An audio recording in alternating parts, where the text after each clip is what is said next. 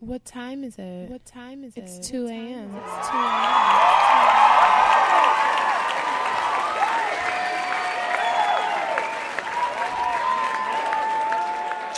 Welcome, welcome, welcome, guys, to the Two Awkward Millennials podcast. I am joined by my partner in argumentative banter, Hendrix. Podcast. Okay.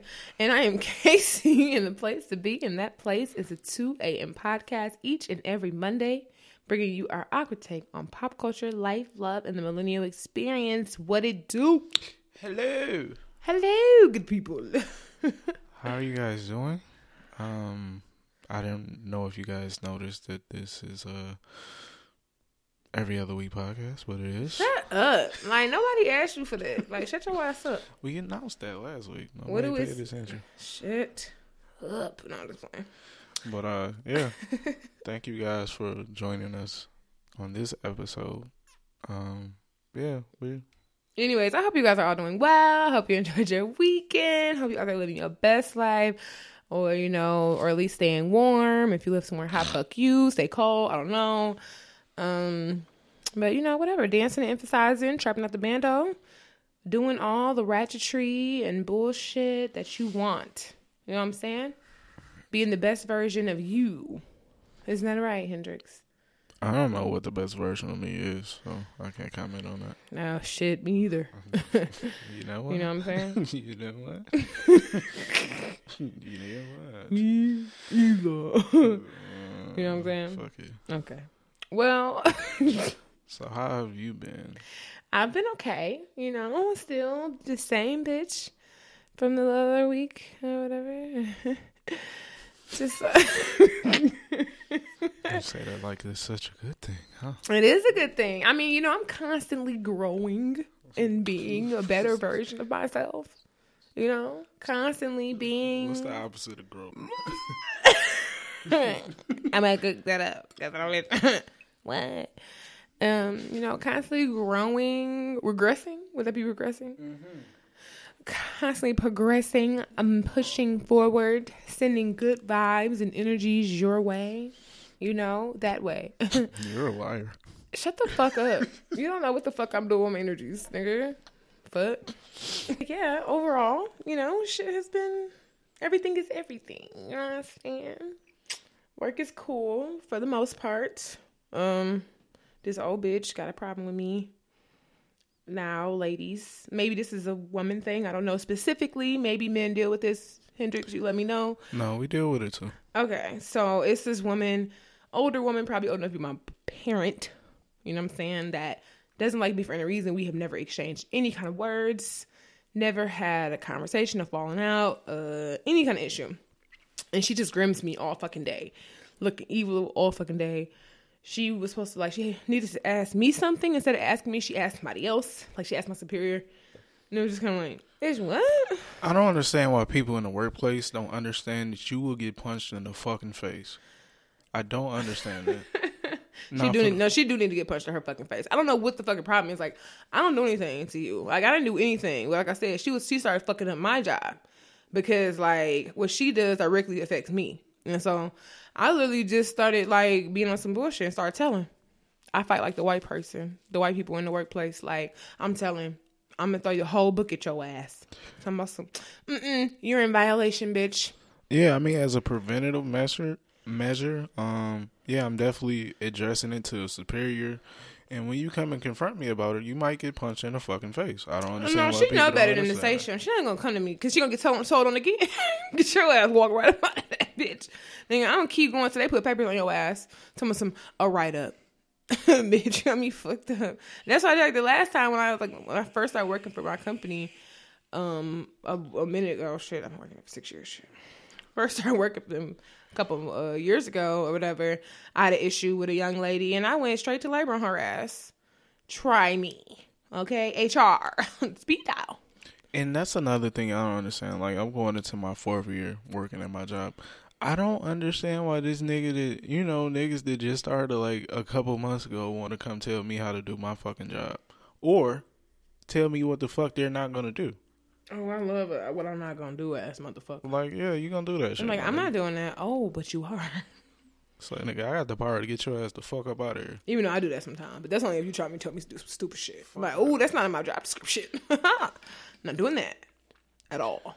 But it's all good. Besides that, work is cool. You know what I'm saying? I'm back to be at work. I mean, happy to be back at work. Wow. Back to be at work. Because it's like, I don't really do shit. It's at least I have work to do. Like, okay, wake up, go to work. Then I feel like I earned the sleep that I'm going to do for the rest of the day.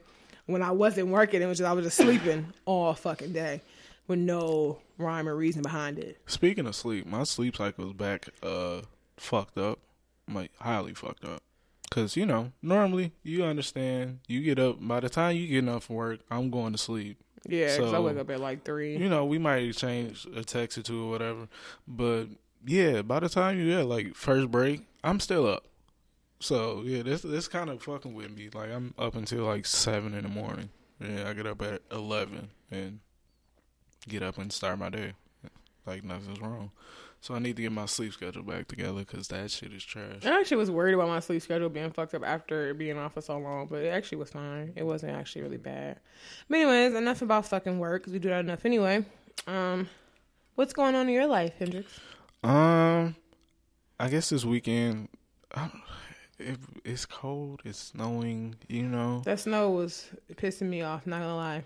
So, you know, as much as I don't want to be out and people, you know, I haven't actually been asked to do anything, so that's surprisingly good. I've just been trying to, you know, work and get, you know, act after Christmas shit is terrible. It is. I was supposed to go to the fucking auto show yesterday. I didn't go. Like, that after Christmas shit is terrible, so I'm still finally recovered from after Christmas and, well, after the holidays, and, you know, I'm just trying to hoard all my money and shit, be like Casey. Shit, I'm not, you know, be better than me. Cause I'm on some bullshit. I am trying to get my life together. I've been going hard back at the gym again. I actually have like a gym buddy and it feels really good because like when I'm like lazy and on bullshit, like we had worked out like 4 days in a row, I think, or 3 days in a row. And I'm like, bitch, I'm sore. Like, she's like, we going today? I'm like, I don't think so. And then she was like, let's just go. We can do something light. And I'm like, you know what? I need people like that in my life. Because, and we didn't do nothing, like, we actually worked, did more that day than we did any other day, but it was just the getting there that, that is what I needed, that push to be like, okay, no, bitch, you're going to the gym, so that's been feeling good, trying to get my diet and everything ready, so I can wear nothing but body glitter to Coachella this year, and that's pretty much what I'm doing. I'm excited about going to Coachella. It's funny because, like, especially social media, you know, everybody's on, like, some cap shit. And I was thinking about it, like, when I do stuff or accomplish anything, I don't post about it. Like, the actual real shit going on in my life, I don't really post about that shit. Like, I'm like, I took a whole trip to London for a week, and it's nothing on none of my social media about it. And I didn't even realize it until I saw that somebody else said they went to London. I'm like, damn, I didn't even post about my trip. Like, y'all know more than social media, though. I share the YouTube views from Casey's page. But no, I actually need to finish putting the bitches up because I stopped after I got back. I'm like, shit, I got tired of editing that shit. But it actually might be easier when I have real internet to do it now. So maybe I'll make that my goal in the next couple weeks to get all my videos up. But yeah, like, just thinking about shit like that. But yeah, I went out yesterday with my friends, and it was like a damn blizzard. So that was interesting. Yeah, we were supposed to go to Archer. We just went to dinner and went to the club, which was fun. You know what I'm saying? Like to dance and, you know, hustle and shit. Be great. So it was that cool. Club scene is so. We don't go a lot, so I'm not necessarily that tired of it. And then I did some real grown shit on Friday. The reason I said it was grown because I didn't even understand why I was there. Like, I mean, I know why I went, but we went and like sat in a casino, and it's like this bar, and they have like live. It's like I have like a live cover band, and they're like singing and stuff. And we was with the old people and the white ladies and. They was dancing and shit. Them motherfuckers be drunk as shit. Oh, and they was fucked up. And so, it was cool. We went, and I was, like, looking real dope. I have been really getting into, like, fashion. Like, I'm really, like putting pieces together. Like, certain things. Like, I had this outfit on. I'm like, this is cute. I'm going to put this together. You know what I'm saying? Like, shit like that. So, that was cool. And that's pretty much it. You know what I'm saying? I ain't really been doing shit work. That's it. You know, still put a chastity belt on my pussy. Not participating in that. I will say that it is really... niggas are hard-headed. Like, I feel like really niggas are way more confident in themselves than they should be. Because I feel like it's a lot of men that feel like... Maybe, Hendrix, you can...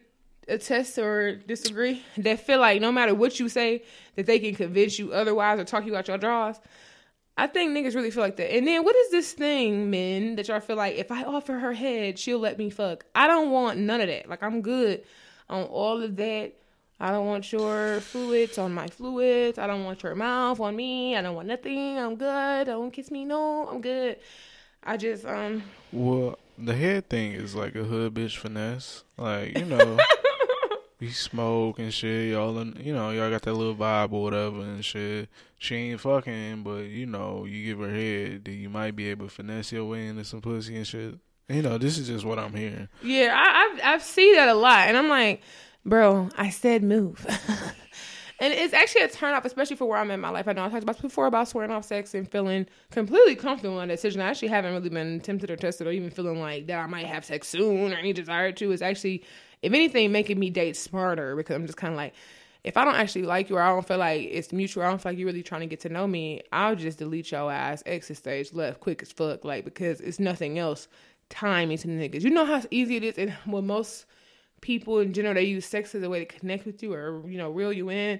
It's so easy to get yourself out of a situation. And I was talking to my friend earlier today, my best friend, and I was like, it's funny because it makes, for me, it levels the dating, it levels the playing field in dating, because I don't know if other people feel like this, but I know in me, like, that's the thing, and it sucks being a female, because at the end of the day, it don't matter how trash a nigga is, it don't matter what he did to you, it don't matter anything. Once you fuck him, you kind of let your power go. And the reason I say that, because the nigga could do you all have it wrong, and you could cut him off and feel great about that, but what he gonna say? I still fuck though. If you stop and you're not fucking and y'all just dating, it levels the playing field, because now it's like, okay, we hung out, we talked, we did that, but you don't have shit over me. You ain't get no pussy, nigga. You ain't get shit. You ain't even see my shit. You ain't sniff my shit. So you ain't got nothing to hold over me. So it kind of, to me, levels the playing field. I can see that. You know what I'm saying? Because I feel like niggas do that all the time. Like, you can say whatever. You know what I'm saying? It don't matter. You can say a dick, like, oh, his balls was musty or his dick was little. It don't matter, bitch. I fucked. You know what I'm saying? It don't matter what you say after the fact. In my opinion, it seemed like, you know what I'm saying? I don't understand that approach from niggas. Like, yeah, stop doing that. You heard niggas say that before, though, right? Absolutely. Yeah, that's what I'm saying. Like, yeah, I don't want nobody to feel like that. No, I'm just saying I don't abide by that approach of, you know, I fuck. Like, no, I want to fuck again. Like, because niggas sell dreams and do all kind of stuff to smash, and then, you know what I'm saying? Just so they can be with their boys and be like, oh, you know, you see her, I hit her. No, you ain't hit shit, nigga. No, you didn't. I'm very... I'm not on nobody. I'm not trying to be on nobody's trophy case. Nobody hit list, none of that shit. So come on here and waste your time. Very sniperish. You can't have nothing but quality, stimulating conversation from me and a good time. We can go hang out. I want to go to airtime. Somebody want to come jump with me? But that's it. Nah, I remember that migraine. Last time I went, that shit was terrible. I love airtime. I haven't been in a while though. This fucking brain can't handle that. But okay, granddaddy. But yeah, besides that, shit is sweet. Like I said, you know, whatever. What's Hendrix? Nothing new. Cool. I'm on my out of the loop shit. It's wintertime. Y'all won't see me out. Hear from me, nothing like that. Nah, I don't. Like I said, I don't go out a lot, but every now and then, like literally, me and my girlfriend and her other friend. I mean, but you also change your schedule too. Yeah, she was just kind of like, oh, let's go, let's have ladies' night. We'll go out this weekend. And I'm like, all right, shit, I ain't doing shit, whatever. So it was cool. It was a cool little vibe. I didn't know it was gonna be a blizzard, but luckily I had on this little ass leather jacket. And bitch was not prepared. One thing I did actually want to talk about is one of our very, very special listeners, Dominique Perry Johnson. She has a petition to get lottery in Alabama Yes, yes. Sign that petition. She actually has a thesis on the potential economic impact that that would cause. And, you know, I just want to do that because she is one of our very loyal listeners. She's always commenting and reposting and stuff like that. Yeah, so, we appreciate her. Yeah, we're definitely going to find a way to get the link to you guys. Maybe we'll put in, like, the bio description or something, probably on Facebook, definitely on Instagram, so you can sign her petition to get the lottery there. And then she'll have all the other information on her page as well. So we'll make sure we get that. Because, I mean, that's one of those things. Like, we got lottery, we got casinos, they're about to start doing sports betting and shit like that. And it's going to the economy. Maybe not the economy that we might want. It ain't here for sure. It ain't in the dreams. You know, downtown looks amazing now. It does. It does. They still not plowing, though. It's okay. They still not plowing, nigga. But it's all right. Anyways, music. J. Cole, Middle Child. What you feeling? I liked it. It was really good. I finally have an anthem. I appreciate it. That's oh, great. Yeah. You're a Middle Child. I'm going to send it to my brother then. You know, the often neglected. I seen mixed emotions about it. Really? I liked it. But I understood. I might be giving him a little bit too much credit, but I understood where he's going. Like, the middle child is often the one that's neglected. Like, you have the older child and then the younger child. And that's where he feels like he is in the rap game. Like, yeah. He doesn't get, you know, the type of promotion and the rollouts that the older kids, you know, the older rappers get or the higher tier rappers get. And, or even some of these younger rappers that are way less talented than him, too. Right, and at the same time, he doesn't have that, you know, that capacity as a rapper to just do what the younger guys do and just put out music every week and shit. Right, you know what I'm saying? So he's kind of in that mind frame, and yeah, that was the whole reason for the rollout. A lot of people said that the rollout was underwhelming, but that's kind of the point, because you had, like, you can look at 2018 exclusively. How many big artists had a big rollout with fucking trash albums?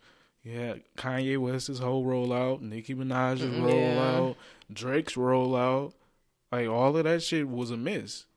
But he put out an album. People would probably disagree with you with the Drake one, though. It was a miss. Maybe Nicki, well, I don't know, people, it's a lot of barbs in the world, I guess, but. Fuck. Sorry, I meant to say that off mic. Randomly and pettily, I would say that apparently with the new Spotify feature, Nicki Minaj is a top muted artist on Spotify. I thought that was funny. It's petty. It's petty as fuck. But y'all know I like petty shit, so. Nah, I completely agree with that. She's on my list. So. I haven't muted nobody yet, actually, on there yet. I mean, because in reality, what Nicki Minaj song am I listening to? I have Hard White on my playlist. But honestly, like I said, a lot of stuff, a lot of music that I listen to outside, because, like, honestly, most of the stuff I listen to is R&B. I listen to more R&B than any fucking thing. And so with that being said, and I listen to old music. I listen to some new music because there's some good R&B artists, like present day, like Daniel Caesar, her, Summer Walker, you know, some of them good R&B artists. But most of the time, I listen to a lot of old shit. I got something to say about Summer Walker. So, shut up. So with that being said, a lot of the rap and fast, more boppy stuff I get from watching dance videos. I don't know, I said that before on the show. So Hard Right, that was one of the songs that I saw a lot of dance videos to, and I ended up downloading it. So a lot of songs like that. But I mean, I can see that. I mean, it's not. I can't name any really other songs on her album. I don't think I really listened to her album. But discography, it's all good. Whatever. Yeah, Itty Bitty Piggy was a smash. I'm sorry. I'm gonna grow up one day. What Nicki Minaj song? What's on the mistake? I don't even think Obama was in office when that shit came out. No, it was definitely like 08. Like I think I wasn't. I might have been like freshman year. So maybe he was. You know, he wasn't in office yet. All right, fuck you. It's okay. But yeah, in addition to J. Cole, Summer Walker, dropped the project. Y'all know I was just standing over her ass. She dropped some shit. Okay. She dropped the, what is it? What is the short one called? The EP? She dropped the EP. She dropped the snippet. She dropped an EP. It's 4 tracks, I believe. In 4 minutes. All right. Shut up. No, it's not, because her fucking, she did a live Ah, shit. That was the extended version. It was 12 minutes for all four songs. Okay? And I watched it on YouTube. Go check that out. But she has a beautiful voice. She's so talented. I love her music. Oh my God. She's such a good writer. But yeah, love her. Definitely go check that out if you like her sound too. I'm actually kind of mad she's not doing Coachella this year because what, bitch, what? But yeah, dope. I was listening to that the other day, I believe. Did anybody else drop? Detroit's own Sada Baby. Okay, so we being funny. I'm just playing. No, it did. It popped up on my phone because I have like a couple of I have a couple of Sada Baby songs. Shout out to Sada, man. On my phone, and so the album did pop up. I just dismissed it, but it did pop up. It's actually pretty decent. I didn't think he could, do what he does for a whole album, but he mixed it up, and yeah, it's decent. Was it good? Yeah. I listened to it the whole way through. Maybe I'll check it out. Maybe I'll get him the benefit of the doubt. Check it out. I'm not really into a lot of Detroit artists personally. A lot of that shit sound the same. A lot of it sounds bad, but he has a couple catchy tunes I listen to from like going to the club and stuff that I hear over and over again, like Block Party, shit like that. I know he making a lot of funny references to like wrestling and stupid shit. But that's about the length that I know of him, and the fact that apparently we went to high school together. Mm-hmm. That's literally all I know. He was like a grade under me. I think he was 09. Mm-hmm. That's literally all I know. He was like, oh, you like people like, oh, you went to King, you know Sada Baby? No, I don't. No, Sada Baby was not like that as. I don't think so. Yeah, I might. He must have been. I'm telling you from fact, he was not like that. I'm sure. Because if he was like a very like if he had the personality he does now and like was very flamboyant and like open and like all personality and shit, he would have been popular. And I wouldn't know who he was. I don't know him, so he wasn't. Is that all the music that came out? Mm-hmm. I think that's it. Yeah, that's it. All right. I seen Upside and I seen Glass. Did you see? I don't even know. Your ass don't go to the movies. I don't know why that's true. But anyways, the Upside was pretty good. It was definitely different seeing Kevin Hart in a different role, like him not playing himself. It was not one single short joke. It was not one single, as I'm gonna talk about myself as joke. Like it was very like. It was a good story. I liked it a lot, actually. So I really enjoyed it. It's based on a true story. I know. I already know how I am. I went and researched the fuck out of it after. So that was cool. Glass was pretty good too. I finally watched Unbreakable too. Actually, you did. I did. Unbreakable was good. I did. Split was good too. I heard Glass was like, yeah. I will say this. It was a long movie that didn't feel long. Like, it was very anticlimactic. Like, when everything happened, I'm like, okay, so there's going to be a big fight at the end. It can't possibly be, oh, no, they are. So, it was, yeah, it had some good parts of it, but it was like, it was weird. It's like, it was a lot of, it was some holes in the plot where, not like plot holes, but it felt really unfinished. Like, the story wasn't well put together to me. It was just kind of like, oh, all of them. Never mind, because I'll be telling the movie. Sorry. Yeah. I actually watched a couple movies that I had been putting off. I watched Downsizing, which was very interesting. Just that whole concept. Oh, yeah, I know you're talking about. That whole concept was cool. And I finally watched Sorry to Bother You. I've never watched that still. I have an issue with you guys. Why? Look, I don't know what the fuck I watched. That was a very entertaining clusterfuck. Keep in mind, I was high, so maybe that's why it was entertaining, but it didn't make any sense. Like the overall picture made sense, but the actual way that the movie kind of depicted that was terrible. Yeah, horrible. So I can see that. I did also watch the Fire Festival documentaries. You watched both of them? I didn't finish the one on Hulu, but I watched the one on Netflix through. Yeah, I watched the one on Netflix. I didn't get to the one on Hulu. The one on Hulu, from what I saw, because I know one of them, somebody else got paid for, and the other one he got paid for. Looking at it, I think he got paid from the Hulu one. The reason I say is because from the maybe 30, 45 minutes that I watched that one, he was actually like talking and doing a confessional himself. Okay. So it seems like that's probably the one that he profited off of. Because that one was definitely like, that one like started from his childhood. It's like it was definitely romanticizing him. The one on Netflix was like ripping his ass to shreds. That one's like, it was romanticizing his whole shit. Like, oh, he was a businessman since he was 4. He used to sell crayons and da da da. And this man he's always been aspirational and great. And I'm like, he's been scamming his whole life. Yeah, and I'm just like, what? So this was like, I'm pretty sure he got paid from that one because he was definitely romanticized throughout the entire. Well, I busted the entire documentary, but I only saw like a couple minutes of it. I've seen like 40 minutes of it, maybe. But I watched a Netflix one and they was ripping his ass to shreds, but. He seemed like a psychopath.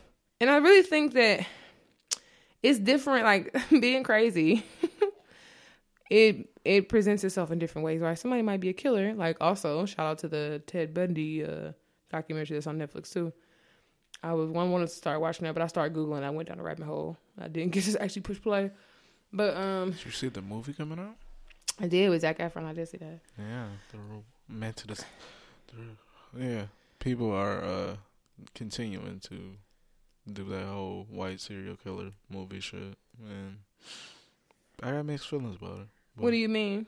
I mean, just like, you know, these are like actual things like that happen, and not that, you know, too far in the past. And people are like, oh yeah, look, no, it's a romantic movie. Like, no. Who said what about romantic? It's supposed to be a romantic thriller. The Zac Efron movie. Okay. Yeah. I mean, but that was a thing throughout his case. Like, when I saw from the documentary, everybody's like, oh, you know, he was attractive and he was charming. So it's like, a lot of people were like, that's why it was so hard to try him. Because the fucking jury was like, nigga, he fine. You know what I'm saying? Like, bitches are so basic. Niggas will kill you. Actually, matter of fact, I had tweeted that the other day. I'm like, attractive niggas aren't good and good niggas aren't attractive. Sorry. I know that sounds fucked up, but in most cases, I'm not going to say it's facts, law, but in most cases, it's outliers to everything, but most cases, that's what it is. Attractive niggas aren't good, and good niggas aren't attractive. Medium niggas for the win, again. So, you know what I'm saying. But it was something else I watched. Oh, I started watching season 2 of The Punisher.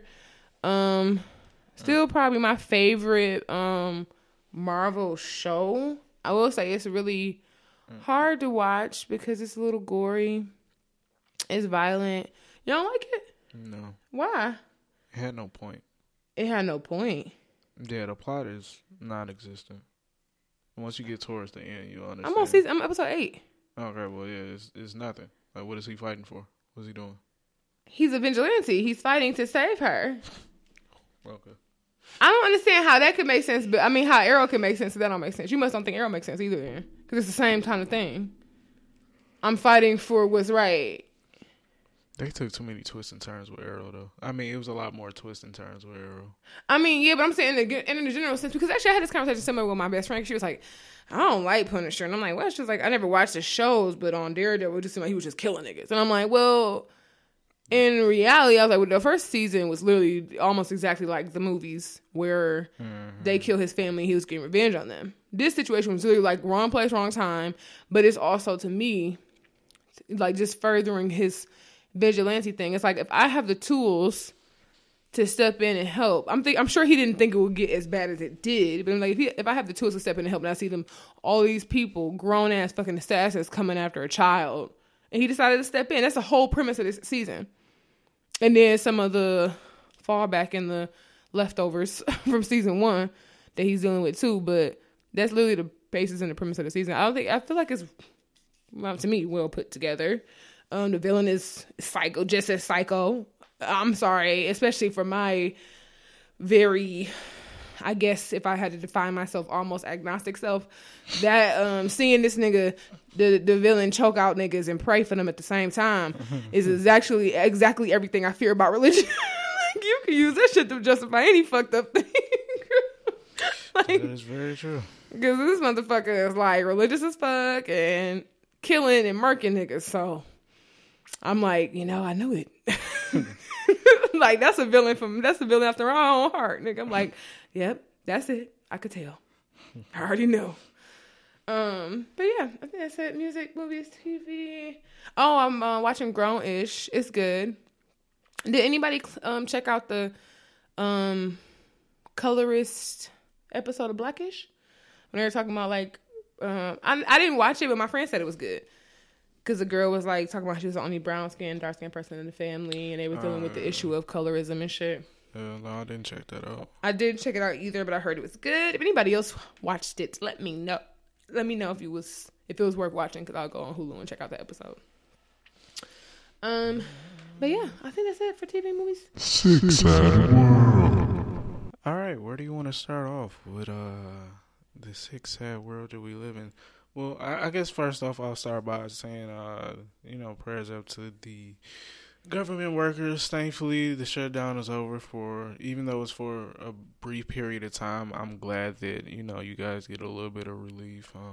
Those of you, the contractors that didn't get relief, we're praying for you too, because it's bad out here, like bad. Yeah. And, a lot of people are saying that it was a cave-in, but I think it was just the necessary steps that need to be taken. Now people actually have to be grown-ups and adults about the situations, because there is a timetable on, the amount of time that the government will be back open. And I'm pretty sure that motherfucker said fast about that wall. So that's crazy that's the reason why he has a fucking government shutdown, so he can build a wall. So this nigga could play Legos. I mean, when you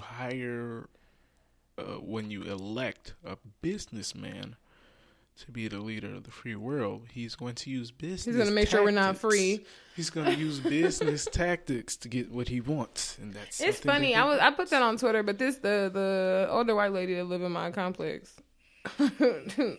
Like, I used to always walk by her car, and she had an American flag and a Trump poster in her back window. That shit gone. I wonder why. I mean, maybe it's her government assistant. She old as hell.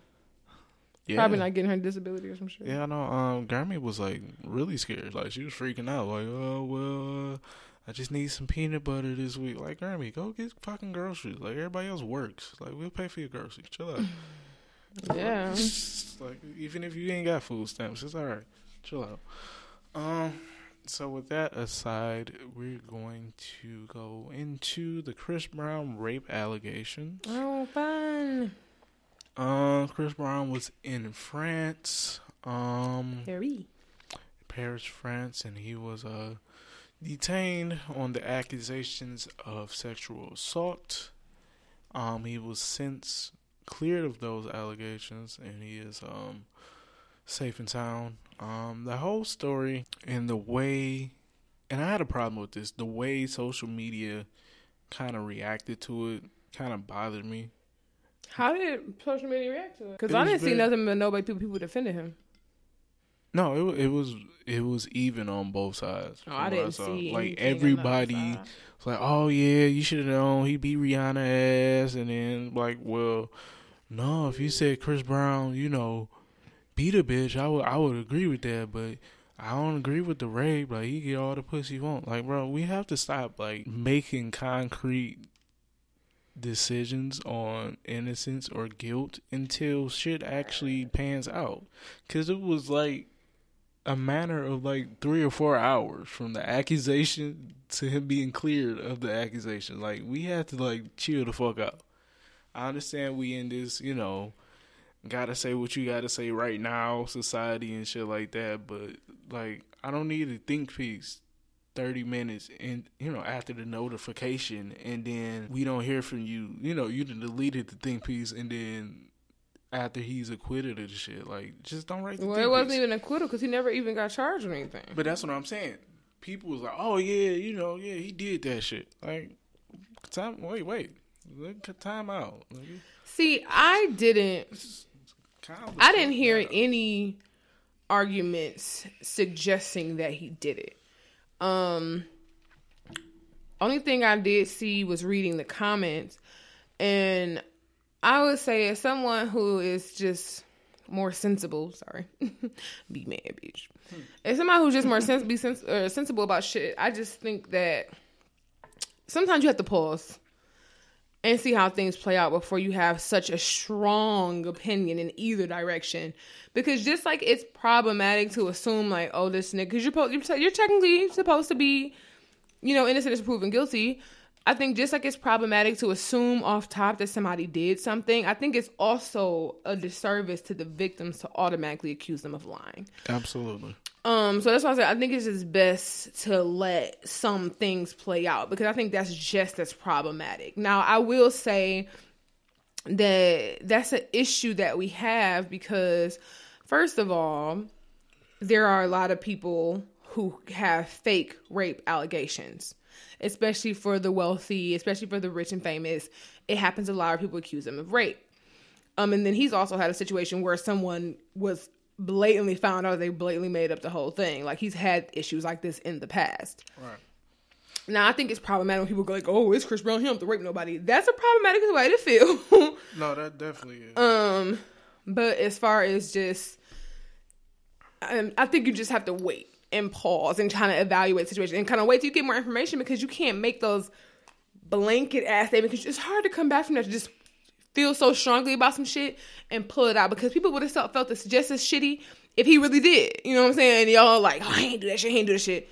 Y'all would have been like, oh, shit, ain't did right that bitch. You know what I'm saying? Like, and I'm talking about like if it was really like a video came out and he really raped it, like you would have felt like shit because you were sitting there adamant about how he didn't. Right. And then it's the same way you would have been feeling like, damn, I'm sitting here victim blaming and making the victim feel even worse. So you have to really think about this stuff before you say it.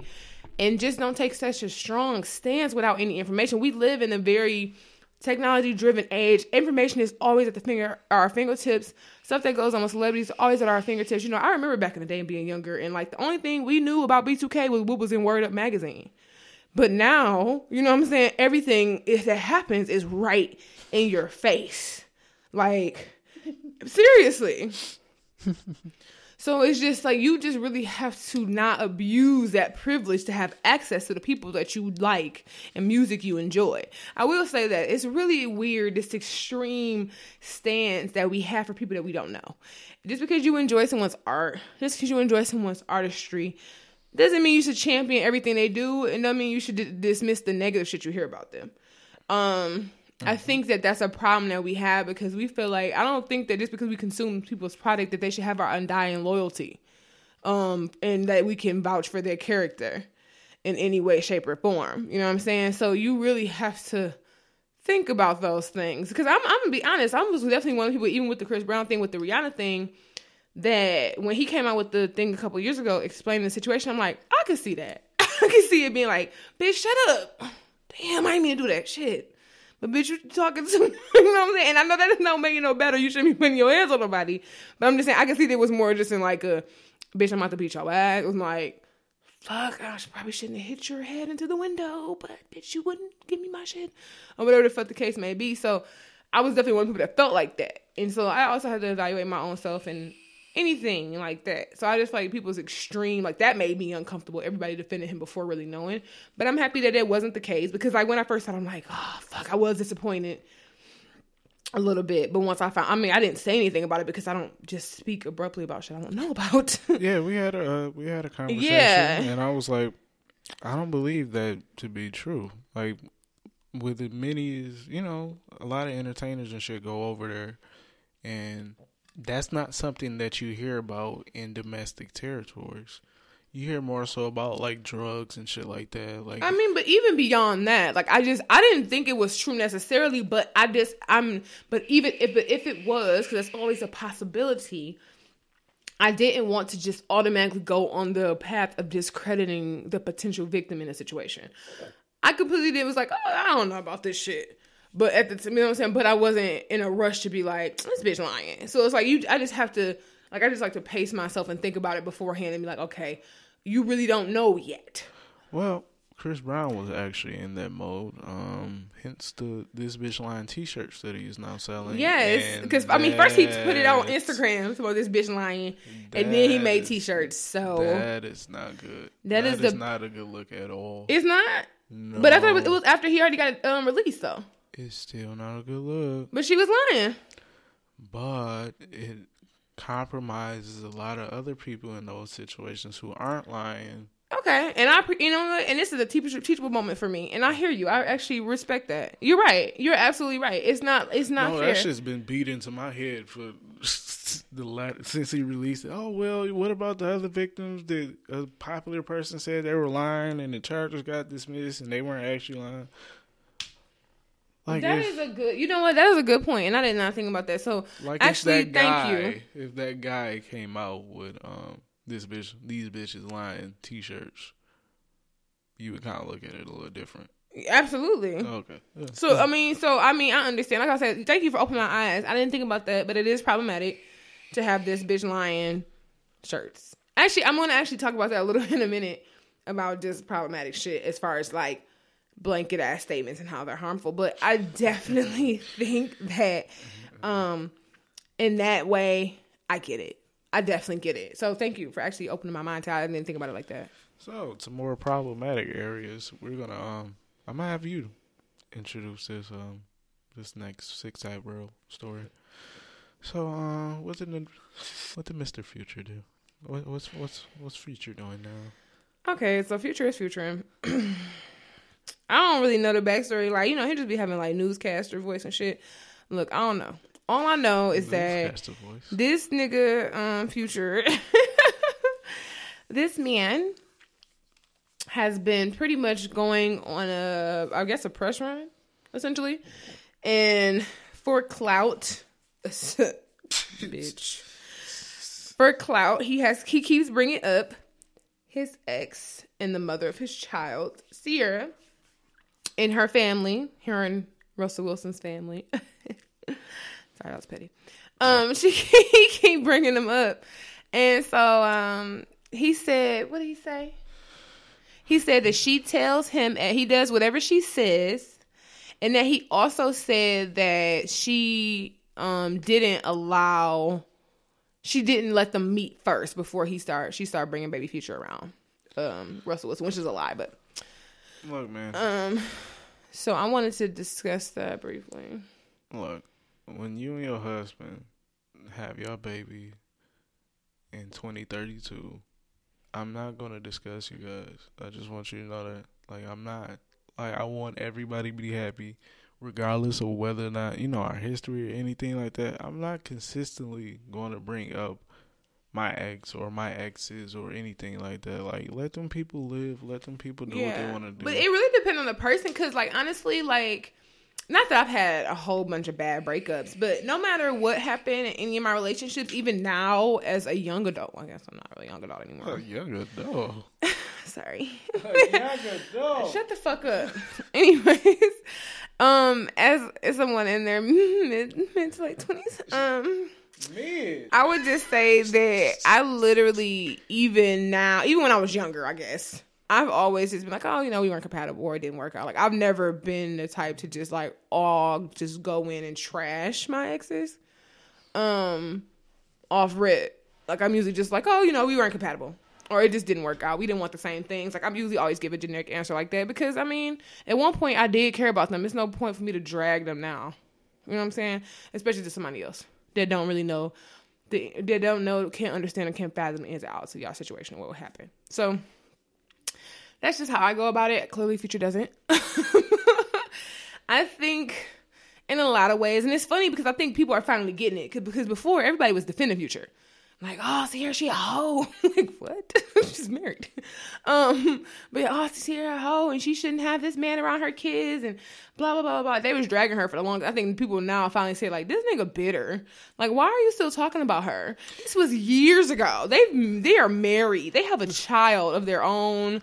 Look, watching men turn on Future was hilarious. Yeah. Like, bro, like, men are literally like, okay, nah, this nigga gotta chill. Like, shut up. Like, you sound bitter as fuck. Like, y'all sound bitter as baby mama. No, this nigga is a bitter baby daddy. Like, and I feel like it's because she is the most, even when they were, you know, together, she was the only girl that he knocked up that actually had their own shit together. She had her own. She was already famous. She had famous before he was famous. She already was established. She didn't need him for anything. So when they actually broke up, they could actually break up. All his other slew and flock of baby mamas are just Future's baby mamas, unless you're the last one. Then you're Bow Wow and Future's baby mama. So at the end of the day, it's just kind of like, what do you, like, he used to them always need him. Like, he actually said that, like, the reason he can't get with one of his baby mamas because the other ones would be mad. Like, what? That's how you know this is a nigga that don't have it all. This is the worst form mutation of nigga. Like, I can't date one of my baby mamas because the other ones would be mad. Like, what? Make it make sense, Lord. Yeah, I just don't. So just stop talking about them. Yeah. So, but he's still talking about them, and it's just ridiculous. Like, tell him, oh, he does whatever he says. They're married. You can actually, it's okay to listen to your wife. But he's one of them niggas who are like, oh, you don't listen to females. These hoes ain't loyal ass nigga. This nigga's married with kids, and it's so funny. That's problematic to me, and I actually tweeted something like that. I think I talked about it on the show the other day. I'm like, the reason why these men hate the women, hate good guys, is because women get to the point where they know that it's better. They know they can do better. They know that it's men that will treat them right and they would appreciate them. Niggas call Russell Wilson soft because he's a good man. Something they can never or will never be, either by choice or by character. So, yeah, look, it's easy to be like, oh, you're a simp because you respect women. Essentially what you're saying. Yeah, when I call Russell Wilson corny, it's not out of the place of hate. Like, I'm corny too. I understand. Like, I get it. Like, but you know, like, all right, cool. She got a corny nigga. He's corny. He dresses corny. He does little corny videos with his kids. Like, that's something that you inspire. Though. That's something that you should aspire to be once you. And hood niggas is the devil. I realized that when I went to the club yesterday. I said, all these fine ass. Get me out of here. It smell like child support. I just need to get Casey had a moment right there. No, I really didn't. But I mean, it was a lot of fun. Like, look, it's in there. Like, it's just something about the swag. I mean, we from Detroit. You know, but it's something about the swag and the urban etiquette it takes to put that a hood nigga puts in his everyday. Yeah, all the same clothes and stuff. They do have all the same clothes. But, you know, it's a variety of hood niggas. You know what I'm saying? It's different types. And I was talking about the classier, the upper echelon hood niggas. You know what I'm saying? Not the ones in the dirty t-shirt. You know what I'm saying? The bougie ones. This is silly. But yeah. Anyways. Also in news, and something that I'm kind of like conflicted on as far as my answer. Cardi B recently has been expressing she first started off by expressing her sympathies for the government workers during the shutdown, and that turned into some political views, and then that ultimately led to a lot of the political party, you know, those people, the curmudgeons of the world, political worlds, going into banter with Cardi B. Most noticeably, Tommy Lauren. Cardi B politely said that she would dog walk Tommy, and that gave me very much good joy and pleasure looking at that on my Twitter. But my main thing with this is perception, or not even perception, is the way you market. Like, Cardi B has been marketed as the fun, you know, dingy, ghetto, you know, I say whatever I feel, just type of person. And sometimes that can be to your detriment, because we know she's not stupid. You can't do the stuff that she does. But I guess I'm going to let you finish. No, I'm saying, you know, she's not stupid, but when you portray yourself in that light, I don't think that's how she portrays herself. I think that's just who she is. I don't think she necessarily comes off as stupid. I think she's just not speaking the Queen's English. And I think, and I said, I was talking to somebody. I can't remember if I was talking about this on the show or to somebody else, but I think it's honestly irritating because so many people are like, first of all, she has a New York accent. That's where she's fucking from. And then on top of having a New York accent, she's also bilingual, and her first language is not fucking English. Most people whose first language isn't fucking English speaks broken English. So on top of, with the addition of a New York accent, speaking broken English, and fucking Ebonics and being urban, like all of that shit's gonna sound like it's not like you're not gonna come out speaking in fucking Queen's English. No, what I meant was Susan downstairs is not going to watch Cardi B for an hour and come off like, oh, she's a very intelligent young lady. No, but that's who attacked her. No, I understand that, but I'm saying from what you're saying. You're saying that she does not market it like a smart person. I'm not saying that she. I don't think that she's trying to look stupid. I think that that's how she speaks. No, I'm just saying a lot of times when you do a certain thing and then you actually try, like Susan from downstairs don't want to hear my black ass talk. Exactly. But you also, we are free. This is what I don't understand. It's kind of very similar to religion, but I'm going to focus on politics right now. Just like people do with religion, they do the same thing with politics.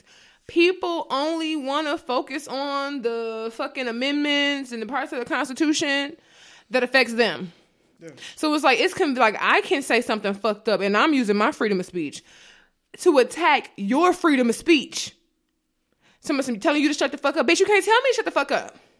I can say whatever the fuck I want to say. What? Like, that's stupid. You're using your freedom to condemn mine. Like, that's dumb, bro. No, that's the same thing with somebody religious. Like, you're judging me. You're judging the sin that I'm committing by sinning, bitch. Judging me, old dumbass. Like, it's stupid. Like, shut up. No, I'm not. I'm not saying that it's not. You know, because I don't have no problem like with her. She. That's the thing. We in general, like, it's not even just Cardi B. We are allowed to have opinions about shit. People have always had opinions about shit, but now you hear and get everybody's opinions about shit because of social media and because of the access that we have to our celebrities and our artists and our creators. We get these constant, instant access to everybody, and so we get to hear how they feel about certain things. You can like it or you don't, but that's gonna be with anything, because just like somebody, if you have one of these fucking Tom Brady ass Republican niggas and he's sitting there talking about how much he like to suck Trump's dick, everybody who is Republican is gonna be like, yeah, but the Democrats are gonna be like, nigga, you racist, which he probably is. So it's just kind of like, at the end of the day, that's the reality. Like, it's gonna be opposing views on each side, and the people that's gonna have a problem with it is the people most of the time on the opposing side. Everybody's gonna be like, yeah, that's crazy, it's real. Like, we feel you, because like I understand what she was saying. Like, that's especially coming from where she was coming from in the first video that she made. Just turned into a rant. I'm sorry. Anytime Hendrix stops talking, I know it's turning into a rant. No, you proved my point. From the first video she made, when she was talking about the government shutdown and people not getting paid and working for no money and everything like that. Like, that's stuff that directly affects her community. That's one thing that we appreciated Cardi for, is how real she is. So she grew up in an environment where people might have been on government assistance, or people might have needed this or might have needed that. Like, that was the environment in which she lived in. So why does she not have the right to speak on it? Yeah. It's the same thing. Like, when somebody say something fucked up about Detroit, nigga, I can say that. You can't say that, nigga. Where the fuck you from? Fuck. Get your ass back to Southfield, nigga. Talking about my potholes. Fuck. You know what I'm saying? Like, at the end of the day, like, you gonna feel that if it affects you, you gonna speak on it. Or even if it affects your brethren, you know what I'm saying? People that you cool with, they're gonna be like, you know, this some bullshit. No, you kind of proved my point. And she ultimately being herself, because like, I'm a dog, walk your ass. And somebody, that bitch been needed to get dog walked. Yeah, you proved my point. I appreciate it. What? I just brought this story up to get that out that, yeah, she can say whatever the fuck she want to say. I don't care how she, you know, what people feel like she is or has, you know, the intelligence that she has. Like, she read, you know, she watch the news just like everybody else. Like, it is what it is. So, oh, okay. It is what it is. Like, she can say what she want to say. She can articulate it how she want to articulate it. She don't need to be pressed about her comments. And yeah, just keep it moving. It is what it is. But that's more so the issue with society as a whole right now. I'm sorry, sidebar. This is funny. The only person that's probably going to understand the hilariousness of it is somebody from Michigan. But did you see this article about the Southfield family that got kicked off of a flight because they smell? Mm-hmm. Wow. I knew West Side niggas stink. I had an even worse joke. What? It must have moved from Dearborn. That's worse. That's worse. I'd rather just say that people on the West Side smell, because they do. Like your life is at stake, essentially. Mine. You said mine? No, West Side niggas. Okay. Yeah.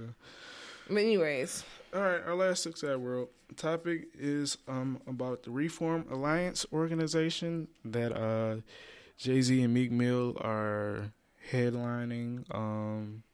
It's basically, you know, trying to get criminal justice reform, like, updated. A lot of that shit is outdated. A lot of the things that our brothers and sisters go through after they get out of jail is bullshit. Absolutely. So, you know, they're just trying to come up with better ways to get more, you know, more systems in place to have people live like a normal life after jail, because a lot of times people fall back in those same cycles that because it's so hard, jail. Especially if you were charged with any kind of felony or any kind of violent crime. It's damn near impossible to get a job. Right. So, you know, you just have to come home to a good circle in order to... We expect almost too much from this country. And the reason I say that is because we don't take care of our veterans. What the fuck make y'all think we're going to take care of past criminals? But see, that's the thing. That goes to that as well. It's like we have to start taking care of people, whether they served or whether they served time. Like, you know what I'm saying? Everybody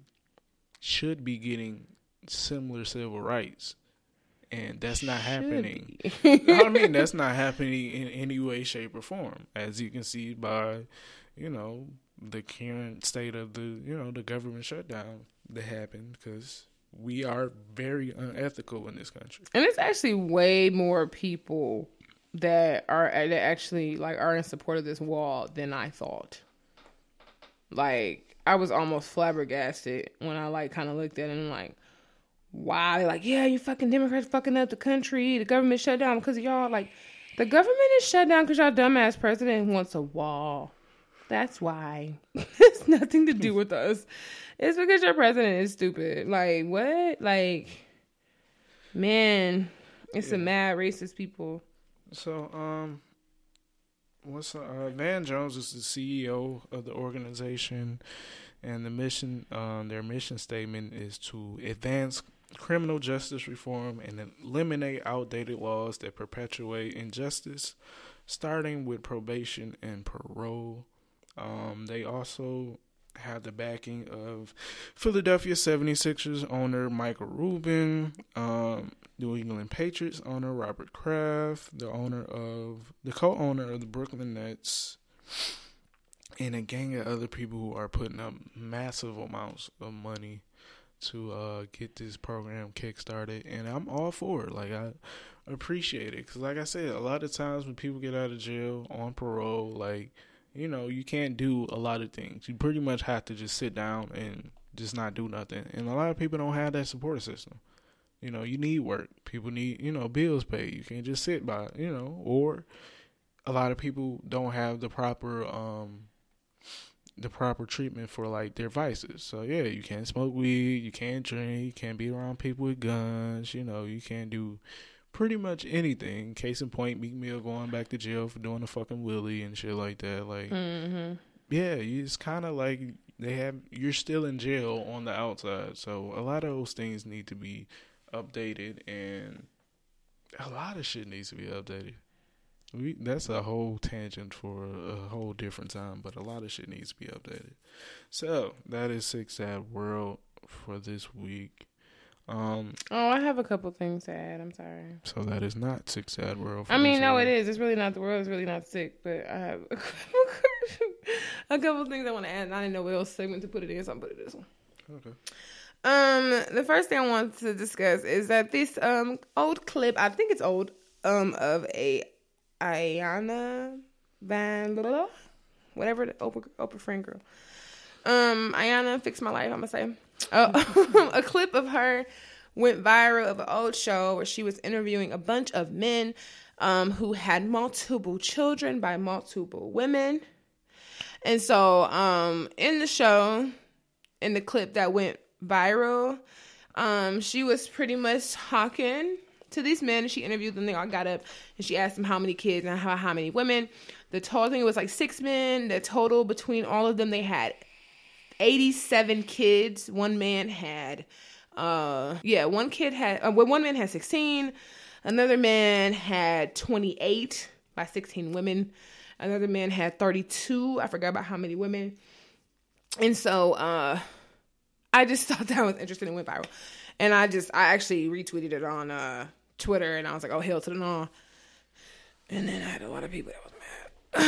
But... yeah, we'll talk about that more later. Reviewing that and looking through the comments, I saw, because the video was like, oh, you know, what are men going to do, you know, to be better about this?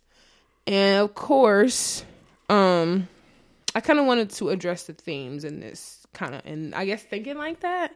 Not because what I saw is that people were mad. Men were mad. Oh, well, these women... pretty much finding a way to blame everything on women. I mean, who's surprised? But they're like, oh, well, you know, well, women, they need this, you know, they need to stop too. And it's just like, well, you can buy condoms yourself. You can put the condom on yourself. You can pull out yourself. You can choose not to have sex. It's so many ways to not have children. Especially 32 of them, I'm sure. I was just like, you never pulled out ever. At that point. Look, the amount of shit, the length of the measures that I've taken to not have one is ridiculous. I'm just saying, like, because they were like blaming on women, like, oh, well, women shouldn't be doing this, or like, if you were like the woman, like the guy who had, you know, 28 kids with 16 women, like, if you were baby mama number, like.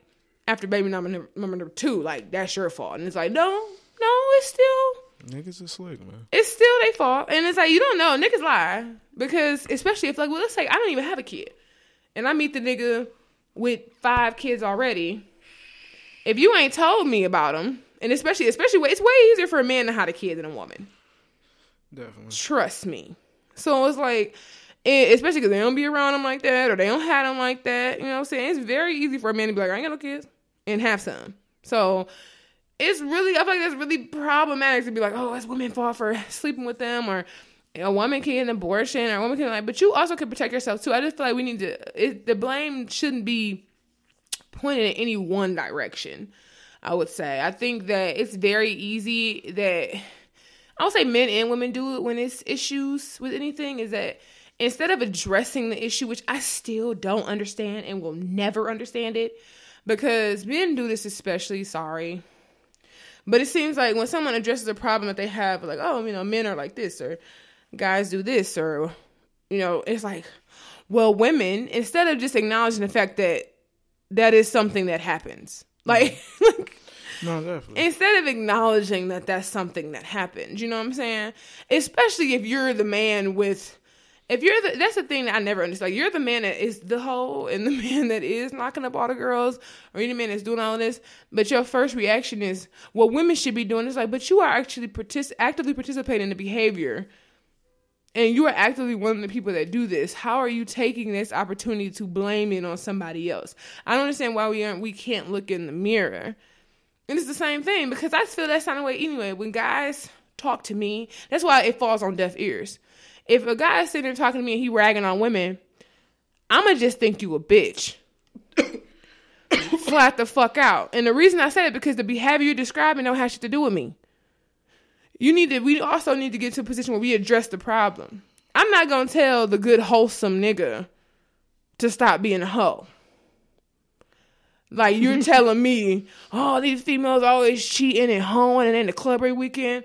I'm in my bed watching Netflix. So you're talking to the wrong person. I mean, I think that's a bigger problem as far as the dating culture nowadays anyway. Like, we tend to generalize people. Yeah, it's like an umbrella. And that's what I was saying earlier about the blanket terms and blanket levels of discrimination. I will never understand. It's really irritating. But that's all I pretty much wanted to discuss with that. I just didn't understand the finger pointing and the blaming. I just thought that was awesome bullshit personally. Yeah. And then the other thing I also wanted to address, was You. Now, I talked about this last episode. We talked about the show. Oh shit! Wow. We talked about the show You with Ben Bradley. I'm sorry. Wow. And And he has been adamant in complete social justice warrior mode on social media, talking about the show and why it's sad that people love his character so much. And I want to address the themes in You a little more to help myself feel better. Okay. Did you see it? I watched bits and pieces of it. Okay, so You is a show. It's on Netflix. This guy, it's pretty much talking about like social media and how easy it is to get access to people, right? He meets this girl, he likes her, he eventually starts stalking her physically and online. He enters and puts himself into her life and pretty much tries to make it better at all costs. All right. So yeah, that's pretty much the premise of the show. So with that being said, I had to check my own behavior and my own analysis of the show. And the reason I say that is because when I was watching it, I fell in love with Penn Bradley's character. I did, because first of all, Penn Bradley is fine. Second of all, it also made me think about what I was lacking in my dating experiences that made me connect with his character. Okay. First of all, the stalking shit, I kind of ignored that. But it's so common. Not like the physical stalking is creepy. That's fucking weird. Following people, that's fucking weird. But we all meet somebody and go on Facebook or go on Instagram or go on Snap or go on, well, maybe not Twitter as much, but and go on Twitter and dissect these people's lives. Not necessarily dissect it, but you look through it, you sort through it. Pictures, posts, everything when you meet somebody, which is a pretty much damn near. I guess it's not a form of stalking. Maybe it is. Who knows? But if you sit there, especially if you have somebody that posts a lot, because if you do meet a crazy ass person and you sitting here, you check in everywhere you go. You know what I'm saying? You meet a crazy ass person, nigga. You say you at the Starbucks, nigga. She at the Starbucks, nigga. Talking about something. Where? So I don't see you. I'm here. I'm going here. I'm about to go. Someone's like, oh, it's crazy running into you. You know what I'm saying? Like, so that is one of the themes that that's one of the themes that I was addressing. And then the second one and the main one that stuck out to me, like I was saying, as far as like, it made me think about the stuff that I lacked in my dating life. Right. Because a lot of it didn't seem problematic to me because as women, and I'm not speaking for all women, and you can be mad or you can feel some kind of way. I really don't give a fuck, but y'all know that. Addressing my own personal issues, it made me think about like, damn, like he really like her, and that's fucked up. And the reason I said that because he was like, he just wanted to impress her and care about her at all costs. And for somebody that continuously meet people that are never genuinely certain about anything, that's never really trying to date you, that's never really trying to like you for real, that's never really trying to care for real. It's crazy because I'm like, damn, like he really care about her. Like he really love her. Like he really want to make her happy. And he's willing to do whatever to make her happy. Like that's crazy. And I had to, like I said, address my own psychosis at that point. So this nigga's literally killing people. And I'm still like, but he doing it for the right reasons. Though. Yeah, okay. Yeah, okay. But no, because I'm thinking, I mean, you didn't see the whole thing, but like, okay, sorry if you, look, well, I'll put in the bio, you spoilers here. But if you are fucking, you dating this guy, it's like, I mean, clearly these are over exaggerations because I got it towards the end. But like if you're like, oh, the fuckboy that is manipulating you and doesn't really care about you and just using you for sex and trying to walk all over you and abuse your love for you, you know, for him and treat you poorly. If somebody just came like, you know what, you're not getting over this fast enough and he has to take himself out of your life. You're never going to do it and he's never going to do it because he likes to access you. I'm going to do it for you. You know what I'm saying? And then, or the toxic friends that you have in your life that's holding you back, that don't want you to grow, that don't want you to do better, that don't want you to accomplish your goals, that don't want to see you happy, that don't want to see you striving and doing better. I'm going to get rid of that bitch too. Because you can't see it. Because I can see stuff that you can't see.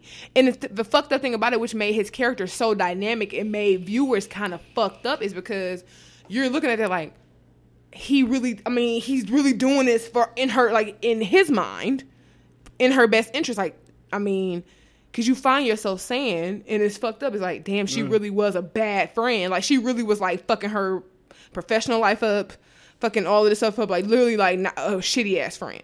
You know what I'm saying? Shit like that. Or, like, this nigga was really shitty to her. And, like, lying and, like, ghosting her and doing all kind of shit like that. And you're like, this thing, like... And he, you know, took it upon himself to do that. I got it more towards the end when she was, like, when she was talking about it. And the girl was like...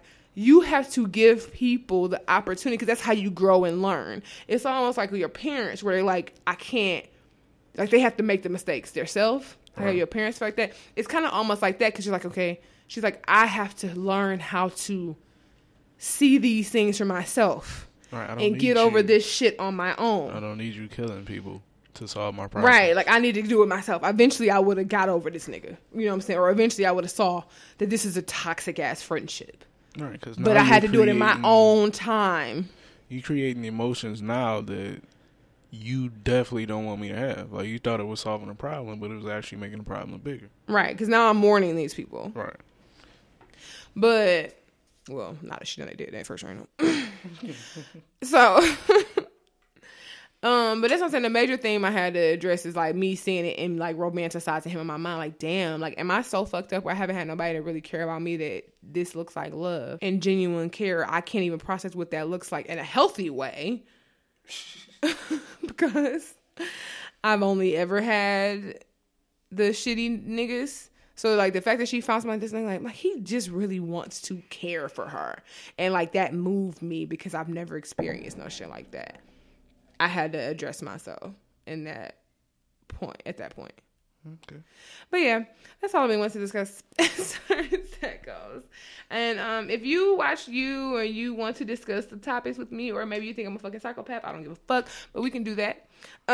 You can email us at ask2ampodcast at gmail.com. That's the number 2. Send any questions, comments, or concerns you may have.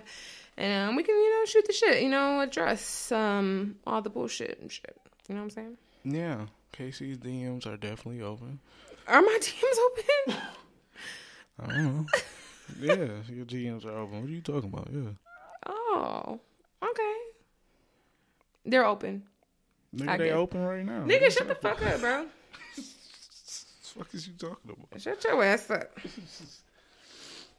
All right. So... Also, if you want to ask us questions for Mind of Millennial, you can also hit up that email as well. Me and Casey are kind of getting bored with asking each other questions. We kind of want to know what you guys want to know about us. Right? Yeah, eventually we'll just have... Well, next week we'll make sure we actually do our work. No. I don't think we did. No, I did. I got a question. Oh, you do? Oh, okay. Well, let's bring it on. What's up? No, it was... Mind of a Millennial. Part of the topic that we discussed earlier, well, off air, about the weather. Like, do you think that the weather is different now than it was when we were a kid, and how so? Like, I believe that a lot of the shit that was going on when we were kids is not going, you know, it's like super now. Like, we didn't really have that many hurricanes. And I was like, there's always a couple big hurricanes, like the snowfall, the cold, like some, you know. Sometimes it's 50. Like, last week it was like 40-something one day. And this week is like 2. So, like, that's not something that I remember. It was more consistent, I'll say, as a kid as opposed to now. So, how do you feel about that? I mean, it's fucked up. And the reason I said it, because we live in Michigan. And it's a cold state, obviously. We get snow and we have winter and shit.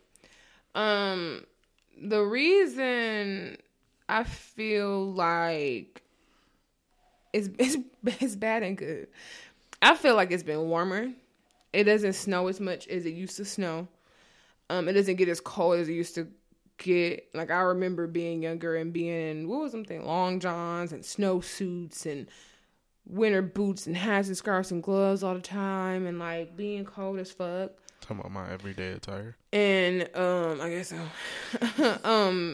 And being in that shit every day. Like, I remember it being -degrees. I remember going to shovel snow outside multiple times in the winter. Like, almost like shit, multiple times a week. Like, that was normal. And like, even now, we just got our first snowfall, like serious snowfall, like a week ago, I think. It was last Tuesday or some shit like that. It's last weekend. It was last, okay. Was it last weekend? Yeah, it was last weekend. Oh, yeah, it was last weekend. Yeah, it was like Saturday or some shit. Mm-hmm. Last Saturday. So like a week ago, we just got our first real snowfall. And we live in Michigan. That's not common. You know what I'm saying? And it's, what, shit? Halfway through fucking wintertime. Damn nigga, we'll start warming up like April. Here? Yes. June. No, it doesn't. Michigan people are so fucking dramatic. It really don't be cold for that long. Not this fucking cold. No, not this cold. No. Like, no, I'm not saying it's summer, but it's like light jacket weather by April. You can wear like a jacket. You don't still have on snow suits and shit in April. People are so fucking dramatic. Yeah, I get April, like late April, early May. This is so fucking dramatic. I know you're lying because I always went to school in Mount Pleasant and I was wearing flip-flops by May to class. So I know you're lying, bro. Well, you just adapted to your surroundings. No, I didn't. All. I know. Fuck no. No. And it's colder up there. That's how I know you're just a dramatic ass nigga. But, and I hate being fucking, maybe because I hate being hot. I don't know. I'm anemic, so yeah. Oh yeah, I forgot. Skinny people are anemic. My bad. So that makes a lot of sense. So no. Your ass, it'll be 100 degrees. Your ass so much you cold. So it don't even count. Your opinion is completely invalid at this point. 75. But 100, nigga, like I said. But anyway, so I think it's warmer. And it, like, it's fucked up because in Michigan here, we're like enjoying it because it's better. But in reality, you know, it's because the world is ending and shit.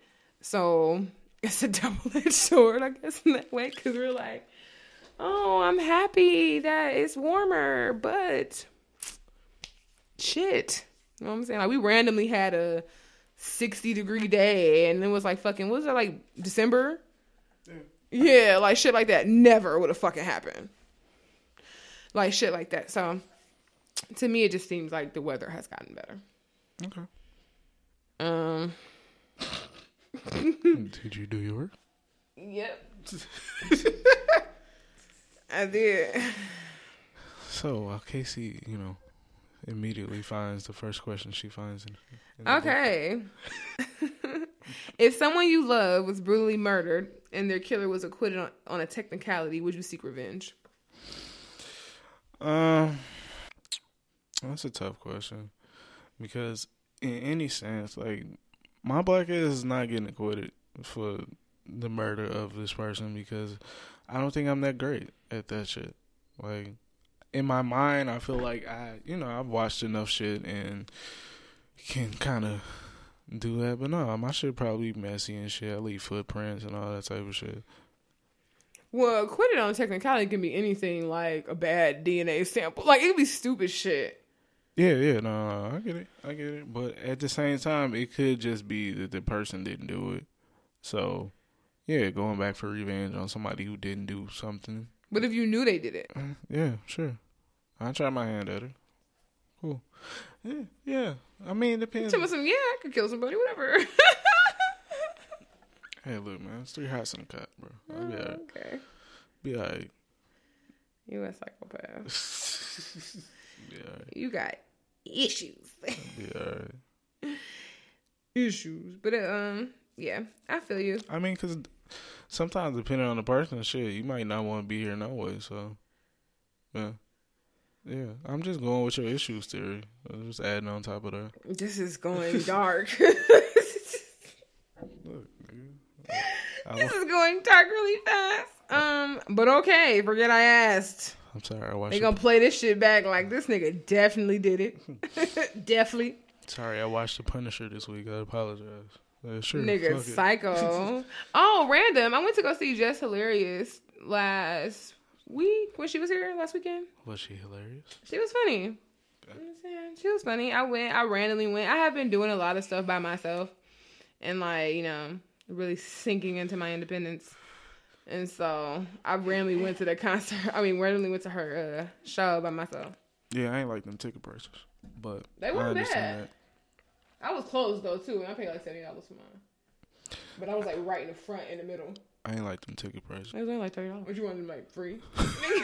You can't take niggas nowhere. But see, that's part of the marketing shit. Like, bro, if I'm looking at you every day being a comedian, come on. That's the social support media. Support black businesses, nigga. This is why our people can't excel. You know, a good 30% of that shit was not going like to nobody but I said. Support black businesses, okay? Yeah, all right. Come on, some, yeah, all right. Niggas love that. Yeah, all right, bro. Yeah, all right, yeah, all right, yeah. All right, yeah, yeah. All right, anyways, that's going to wrap it up for my millennial. And you know what time it is.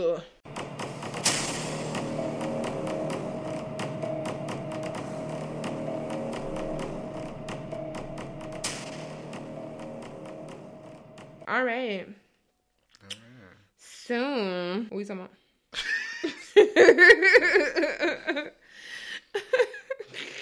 Oh, you really don't know?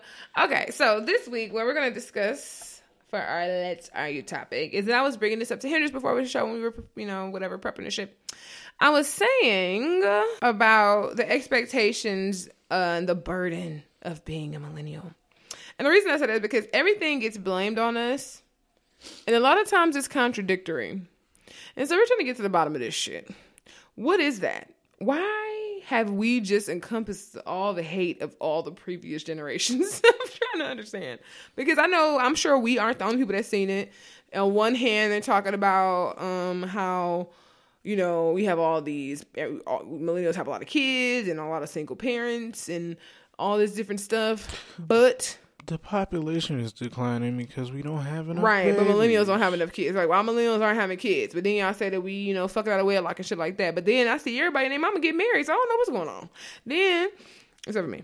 Then, on the other hand, they're like, oh, the millennials, all they do is eat out and they don't cook and they don't do this. But then they're talking about how we're the reason that the restaurant chains are failing and shit because we don't go out to eat. Like, everything is our fault. So, why do you think that is? Or home ownership, that too. They're talking about, why y'all about, man, we don't have no money. Y'all fucked up the economy. The cost of living is high as hell. No, I won't even say they fucked up the economy. They fucked up our heads. Okay. Because the baby boomer generation of the American dream and the white picket fence and all that shit, that was a pipe dream. Like, y'all got to experience that. You knew, well, you should have known, there was no way in the fuck 50 years later that anybody was going to be able to experience that. We don't even have pensions no more, bro. Like, and guess what? When we get 50, 60, we won't have Social Security. So all the shit that's coming out of our checks right now is going to you. We're funding you. Because you fucked up. Like, you got to choose the job that you wanted to work at for 30 fucking years and retire from. We didn't get that choice. You pushed education as much as you could. Mm-hmm. You gotta go. You gotta get a degree. Y'all the reason we in fucking debt. Like, you gotta go. You gotta get a degree. Get a stable career. There is no such thing as a fucking stable career right now. Yeah. Any and every job can completely dissipate, you know, at once. Like Thanos snapping his fucking finger, and guess what? The auto industry is gone. Like, mm-hmm. Everything is like, it's not, it wasn't fair. And now, you know, them looking at us and blaming us for shit that they did or laws that they implemented or procedures that they started. Like, that's not cool. Like, we push. Our generation push for, you know, the E85 cars, the electric cars. Oh, no, it's too small. I got, you know. Right. We the only one trying to save the fucking environment. They don't give a fuck about that shit either. My neck hurts. My back hurts. I can't fit in that little car. Man, so what, nigga? Like, you still burning this fucking 89. My nigga, stop. That's what's fucking us up. It's a lot of shit, though. Even if you think about, like, food or whatever, like, it's our generation. Like, you think about the stuff that our parents ate and stuff like that, and we're the ones to be like trying to eat healthy or trying to be better, try to live longer or shit like that. They're like, I'm not eating that shit. Fucking spam commercials, my nigga. Y'all love that shit. Beyond the sausages, nigga. Right, y'all were in that era of that preserved food, like Twinkies and shit like that. Nobody wants that shit. I want some shit that if I don't eat it in 2 days, the shit goes bad. But it's so funny because like we have to work a lot harder to get the bare minimum shit that they had. Like I said, like it's likely. I know some studies show it's likely that our generation really won't even be able to retire. And it's funny because like the older generation loves to say how lazy the new generation is. Like, oh, y'all lazy and y'all don't want to work for shit. And like, man, we working hard as hell just to make it. How? We can't do shit else but work.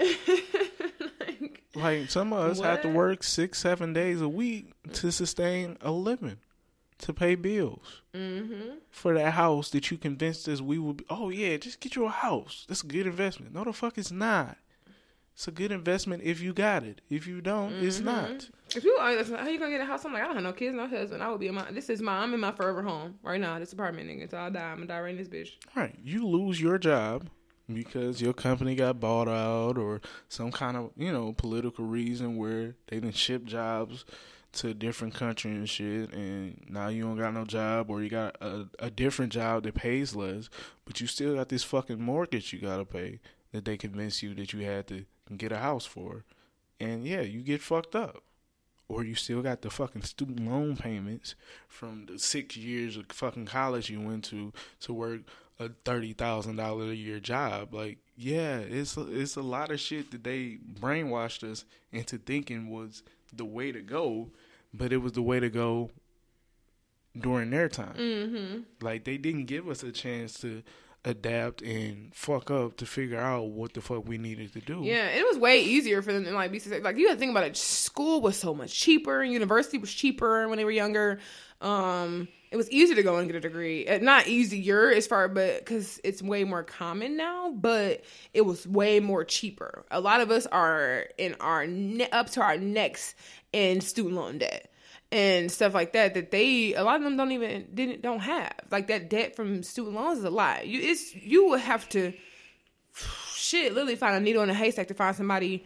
Well, besides Hendrix, without any student loan debt. Because everybody I know got some. Well, I know one of my friends don't, but, she was blessed in that way. But everybody else I know does. You know what I'm saying? Because you done took at least a couple classes in your lifetime where, you got it. So it's kind of fucked up. Like, you might never really get that burden off your back. It's so many things that we have to think about. Like, why we don't have kids? We can't afford to have kids. But even on the student loan things. Like, and we don't want to struggle and have kids, too. Yeah. Even on the student loan thing, to go back to that, me not having student loans set me back. That's how fucked up the society that we live in is now, because I didn't get that immediate credit when I was 18 because I didn't have student loans. That's credit right there. Like, oh, yeah, you're going to have to pay us, so we can give you a little bit of money because you're going to have to pay us anyway, so you can just pay us a little bit more. I didn't have that. I had to grind and struggle to get some sort of, credit to where I could borrow. You know what I'm saying? But it's just bad. Like, jobs is not the same no more. Yeah, you definitely don't have a job. Like, it's almost like we don't even really have middle class anymore. Like, we can't, at 18, we can't just go into this job and work 40 years. It doesn't work like that anymore. And live comfortably. Right. It's not possible. Like, there's so many restrictions that we have on us that we're trying to make the best of that y'all didn't have. But you constantly blaming us for shit. Like, we are the ones who's implementing the farm to the table aspects and shit because we want better food and shit like that. We don't want, the canned food that you guys, instrumented and shit like that. Like, we don't want that at all. So it's a lot of shit that we should not be blamed for at all. But we're consistently blamed for it. But people don't really like change. I think that's what it really comes down to. They won't let us change shit. But I'm saying but they don't like the fact that we want to change, is what I'm saying. Like, that's why I feel like the disconnect comes from. It's like, oh, y'all lazy. I'm like, these blanket statements, like, I mean, that must be my theme for this week, is not healthy. Like, what? Like, because I'm not lazy. All the old people I know be lazy as fuck. Like, I'm not doing that. I'm not doing that. What? What you mean? What the fuck you not gonna do, nigga? The fuck? Like, it's always stuff like that where people are just like kind of lazy, don't want to do anything, and they always accuse us of being that way. And it's like, we know that we have to work and do all of these things and to have, like, I might never have children because I don't never know if I would ever feel financially stable enough to have them. Oh, just go ahead. It'll come to you. Like, no. Like, no, I'm good. Like, the money not going to come. Like, I think my stepmom was saying, like, you'll never feel like you're ready. Yeah, it's different if I have money to the money to take care of. Right, I can finesse some shit even though I don't feel like I'm ready. Yeah, because I don't want to raise my kids in a struggle environment. And I know that might be discriminatory, but there's a lot of people, like a lot of times our parents or parents in the older generation, baby boomer generation, they had kids they could not afford a lot of times. Like, the world, it should not have been designed for your already poor ass to be like, oh, I'm gonna get knocked up and then live off child support and food stamps. Like, you shouldn't have that mentality before you decide to have a kid. You should be financially able to take care of that child, and if you can't, you shouldn't be having kids. But that's, I'm gonna get off my soapbox on that one because I don't want to offend anybody. But no, because it's.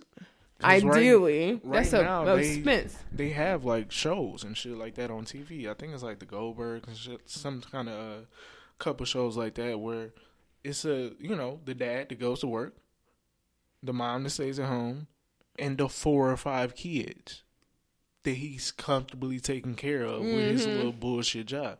That shit is not happening today. Mm-hmm. You have to have a 6-figure career. And it's like, I knew about that. I knew, like, I grew up like that, but I still knew that wasn't going to be my life. Like, I grew up like that. Like, my dad took care of 3, I would say, and a half children because my cousin pretty much lived with us. And then, so he took care of 3 and a half children. My mom stayed at home, and he worked. Like, I grew up like that, and I still knew that was not a possibility for me. Right. Your dad worked 7 days a week to do that. It wasn't a Monday through Friday, 9 to 5 job. Well, he didn't really have to work that much. He didn't really work that much back then. He worked that much now. He worked that much. Feel that pressure. He didn't work that much then. But that millennial pressure, like, yeah, you out here too now. Yeah, it's rough. God damn it. But yeah, I mean, my dad about to retire, but he got a picture to retire from. You know what I'm saying? Like, it's shit like that. Like. Yeah, we'll never retire. Just even that thought, because your dad has like 25 years at his job. Oh, my dad has over 30 years. He could have been retired. 30? Oh, okay, he's over 30. Well, my mom has like 25 years at her job, and we like, who's ever going to stay at one job and work for 25 to 30 years to be able to retire? Like, that's not feasible anymore. Like, people are getting like 15 W-2s in the next couple of weeks. Not 15. Yeah, I'm just saying that's the way that, you know what I'm saying, that job structure is working now. Like, nobody stays at a job for that long. Like, shit, we are fucking unicorns by the length of time we've been in our jobs. Yeah. So, but I mean, it also I will say that it also depends on the people, and the reason also because I'm more stability based, and that's because that's how I was raised. I know a lot of people in like my peers and friends that are like, we are definitely a generation that I think are more comfortable with following their dreams. Like, people were like, oh, you know, I want to quit my job and be a social media influencer. I want to quit my job and start a business. I want to be an entrepreneur. I don't want to work for anybody. I feel like our generation has that more than anybody else. I don't feel like it was as common when our parents were younger, but now it's like everybody wants to start their own business. They don't want to go in and clock in every work every day. They don't want to work for somebody. They want to be an entrepreneur. They want to, you know, have their own thing. And that wasn't as common. Like, I don't think our parents in the past generations felt as negative about like working for somebody else. But now it's like, oh, I don't want to work at a company. I want to have my own. I don't want to, you know, have to answer to anybody, or I don't want to have to go to work. Like, a lot of people are like that now. And I don't think that was as big of an issue, or just the same thing as passion. I feel like it was definitely more instilled in us. Whereas I feel like they were more encouraged. I know now it's probably like, who's out of your own? But it was more encouraged, I think, when they were younger to provide. It was a goal for your parents to provide and take care and do this and that. And nowadays, it's kind of more so, well, I want to follow my dreams. You have people with, and it's mind-boggling to me because, like I said, that's how I was raised. No shade. But it's a lot of people that I hear, and whole kids and families, like, well, I'm going to quit my job because I'm not happy, and I'm going to hope that I can, you know, get big as an artist. Like, not shitting on nobody's dream, but it's just not for me personally. But it's more common in our generation. Back then, your parents did work 30 and 40 years at a job that they fucking hated to make sure that your ass could go to school and, you know what I'm saying? So you can live out your dreams. Like, your parents suffered for 30, 40 years working that job to, you know what I'm saying, that they might not have loved to take care of you. Argument, man. Shut up. That's why. That's exactly the thing. It's called let's argue. We don't have to fucking agree. You fucking up our argument. I just like to push both sides of everything. I like to look at shit from both sides. No, I mean, that's a very valid point, because I kind of get scared when people say, "Oh yeah, you know, I'm quitting my job." Like, you know, that's what I'm saying. I wasn't raised to be like that, but I know people like that. Like, I hate my job. I'm not to leave. I'm not doing this shit. Like, oh, I don't do. It's people at my job. Man, like, I don't do man. Like, they got like, you got a whole kid. I don't do manual labor. I don't think I'm about to do this. No, like, I mean, it's tears to that. I agree. I completely agree. It's tears to that. So, no, but I mean, I understand that people are like, oh, I don't want to do this. I don't want to do that. You know what I'm saying? I'm cool with that. Like, but I'm just not that particular. I don't have that in me. Like, I don't mind. Like, I'd rather be comfortable than happy. And I think, and not saying that, because I know, like, yes, you should be able, in the grand scheme of things, in a perfect world, and life is not fair. Okay, I'm gonna say both of those things. In a perfect world, yes, it would be great to wake up every day.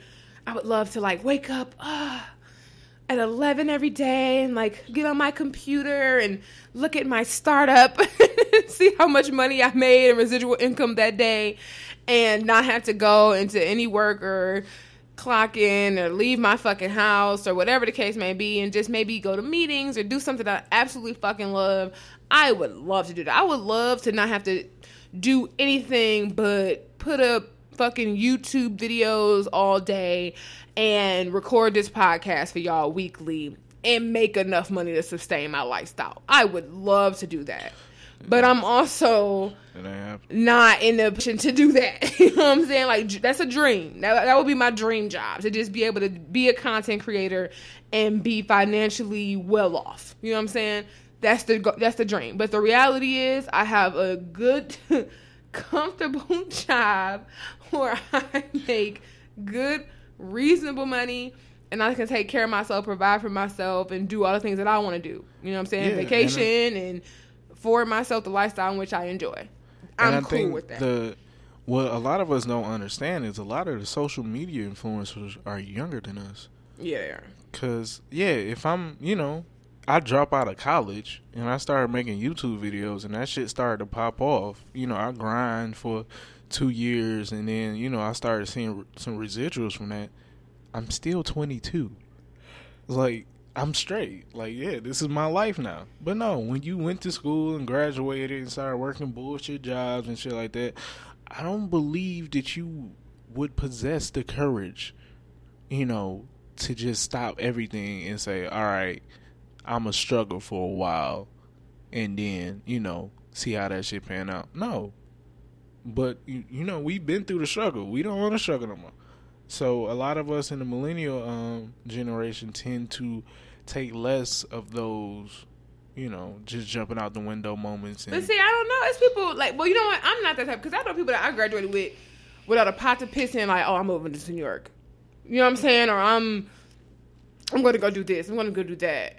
And it's not as functional, you know what I'm saying? Like, as... Because, like I said, I didn't grow up.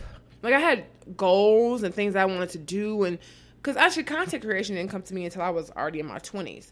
But I'm saying, as far as like, I had goals and things I wanted to do, but I was never like a leap of faith, like as spontaneous as I'm about to drop everything and move to Texas. I'm about to drop everything and move to Atlanta. I'm about to drop everything and, you know what I'm saying, and start my life over. I've never been that person because I like stability. I'm too controlling to leave anything up to chance. That's who I am, though. You know what I'm saying? So I've never been a person. Maybe I'm born. I mean, I'm an old soul. Maybe I'm born in the wrong generation. Right. Because that's kind of where we are. Like, our generation is like dreamers. It's like, oh, I'm going to do this. Like, I was talking to my friend. I was like, I think I'm going to quit my job and do this because, you know, I'm not happy. I want to make sure I'm doing something in my life to make me happy. Even if I make a whole bunch of money for it, I want to be happy. I don't live like that. Right. You know what I'm saying? I appreciate that, and I envy anybody who can. But I'm way too controlling to not know if I'm going to be able to, like, afford housing. Like, For sure. You know what I'm saying? So, yeah. That's just what it is. You have anything else you want to add? No, I mean, just stop, you know, just actually take a look. And, you know, us as millennials, stop blaming everything on us. We ain't do it. Us as millennials, we definitely need to take some blame over some of the stuff that is happening now. We ain't do shit. Man, we got some sketchy behavior, but we do. It is. We also have to understand. Y'all over sexualization. That's some millennial shit. That whole shit. Some millennial shit. Disrespectful men. That's some millennial shit. You know what I'm saying? Y'all desire to not, you know, settle down. Millennial shit. You know what I'm saying? For sure. But like I was about to get to, that is also a direct correlation of the past generation and what they've done and the things that we've seen. Like, a lot of times when you see things, you don't want to go through that. Like, you know, you grew up in a house with, you know, drugs and addictions and shit like that. You don't want to drink or smoke. Who grew up like that? Not saying nobody did, but I'm just... You know what I'm saying? Depending on how you grew up and shit like that, what you saw in your environment from your older... Made you a bad person? You know, I will say this. You changed the way you look at families? Yeah, that's what I'm saying. I will say this. I understand that history and experiences shape you, but I will say, and I used to say this, and I still stand by it, that at the end of the day, you're an adult, and you know right from wrong. And just because your daddy left your mama when you was 5 and you was crying and you needed some formula, don't mean... Oh, formula at 5, never mind, I don't know. Damn, she ain't got no kids. How long they be drinking formula? All right. Just because... What are you talking about? I guess you got like 10%. I got all my teeth at 5. Just because don't mean that you should be scared of marriage. You know what I'm saying? Like shit like that. But people are so fucked. And it's crazy because somebody actually tried to give me that little speech. Like, well, you know. I'm like, nigga, my parents were married for 20 years. Like, my whole entire childhood life, like, I had my mom and my dad. Like, chill out. It's not the reason, my nigga. It's you. Fuck out of here. Fuck out of here. It's you. Why you don't want to... But, damn, I was supposed to say something I forgot. You made me forget. Fuck out of here. I can't believe nigga. Motherfucker had the audacity to do that shit. But, yeah, that's really how it is. Like, I think... We are responsible for some behaviors, I think, but especially the over-sexualization of every fucking thing. And maybe your past experiences did harden us. But, I mean, after a certain point in time, you learn right from wrong and you just be a better fucking person. Or maybe not. Look, I've come to the realization that some people just like wrong. I'll pose this question to you. I was talking to my good friend about this earlier. My best friend, actually. So, would you say... We were trying to guesstimate for men in this generation. So, I was asking her... I wouldn't ask her. We were saying our differences. I was like, you know, you could meet a man that will say that he's done hoeing, but that don't mean that he actually wants a relationship. And... we were trying to figure out what that means. To me, and you can tell me if I'm wrong or not. You ask me, my nigga. You can tell me if I'm wrong or not. In my mind, I said it's like this. Maybe if you're actively, before you decided you done home, maybe you actively home, you know, you could meet a bitch anywhere, from Kroger's to the gym, and you go home and fuck her. You can do that. That's your everyday life. You just go around and fuck random bitches every day. Maybe not every day, but almost every day. Every other day, whatever. Anybody you meet is poppable, right? Who's doing this? Niggas everywhere. Okay, that's before you stop hoeing. When you stop hoeing, it don't mean that you're ready to settle down a relationship. It just means that now, instead of meeting these random bitches every day, you just, like, got a roster about 2 or 3. that you like, you know what, today felt like a Ashley day. You know what I'm saying? Like, you like, you know what, today is Taco Tuesdays and Selena. You know what I'm saying? Like, you got, like, you know what I'm saying? Like, so. That's racist.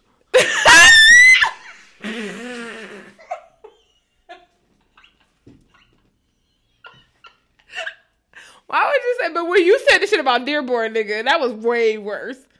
What did I say about Dearborn? You said, never mind, I'm not repeating it because it's so fucked up. Anyways. Okay. It feels like a Britney day on Taco Tuesday, okay?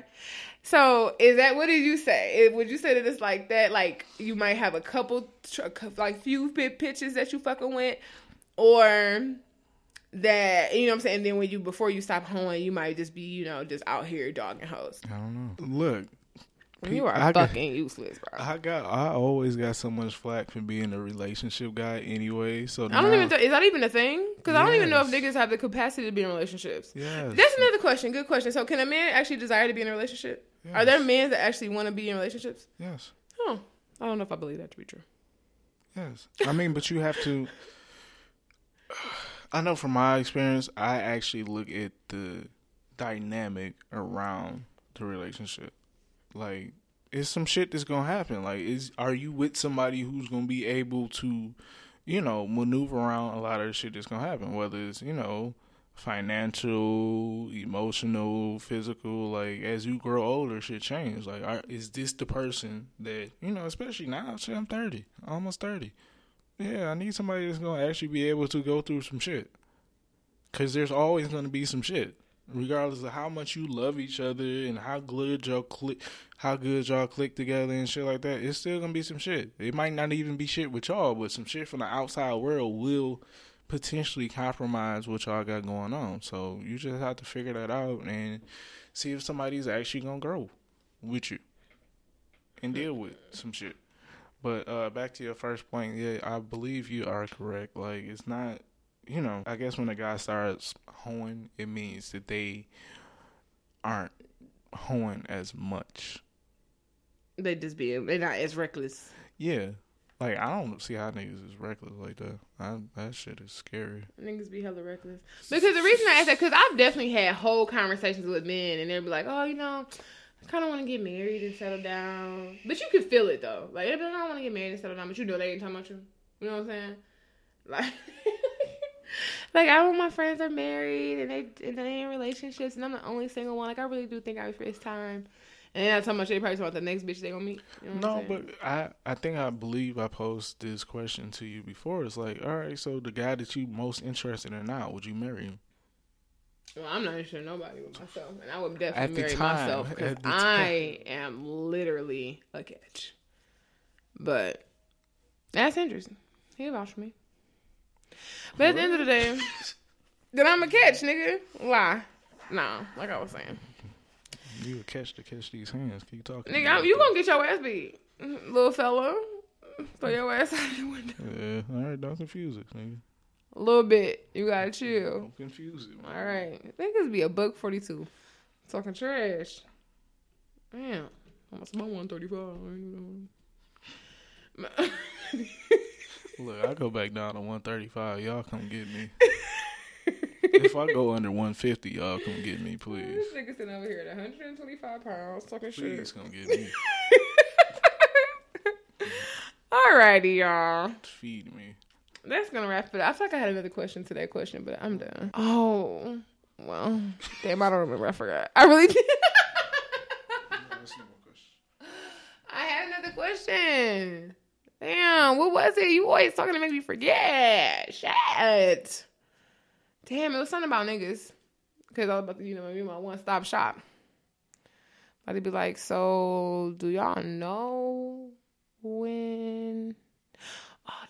Damn, I'm going to have to ask you off air because I can't remember the question. Anyways, that's going to wrap it up for Let's Argue. If you want to add anything to the conversation, you can do so by emailing us at ask2ampodcast@gmail.com. That's the number 2. Or you can hit us up on our social media platforms, Twitter, Instagram, Facebook, or you can just, like, comment or something on SoundCloud or Podbean or some shit. Do they have a commenting feature? Whatever. I said, do they have a commenting feature on Podbean? Nobody follows us on Podbean, okay. Unfortunately. We have 5 followers. Y'all need to follow us on Podbean. I know it's inconvenient, but just give us a follow. It's inconvenient. I'm dead. But anyways. SoundCloud was tripping last week. Just come over to Podbean. It's almost, yeah. Come over to...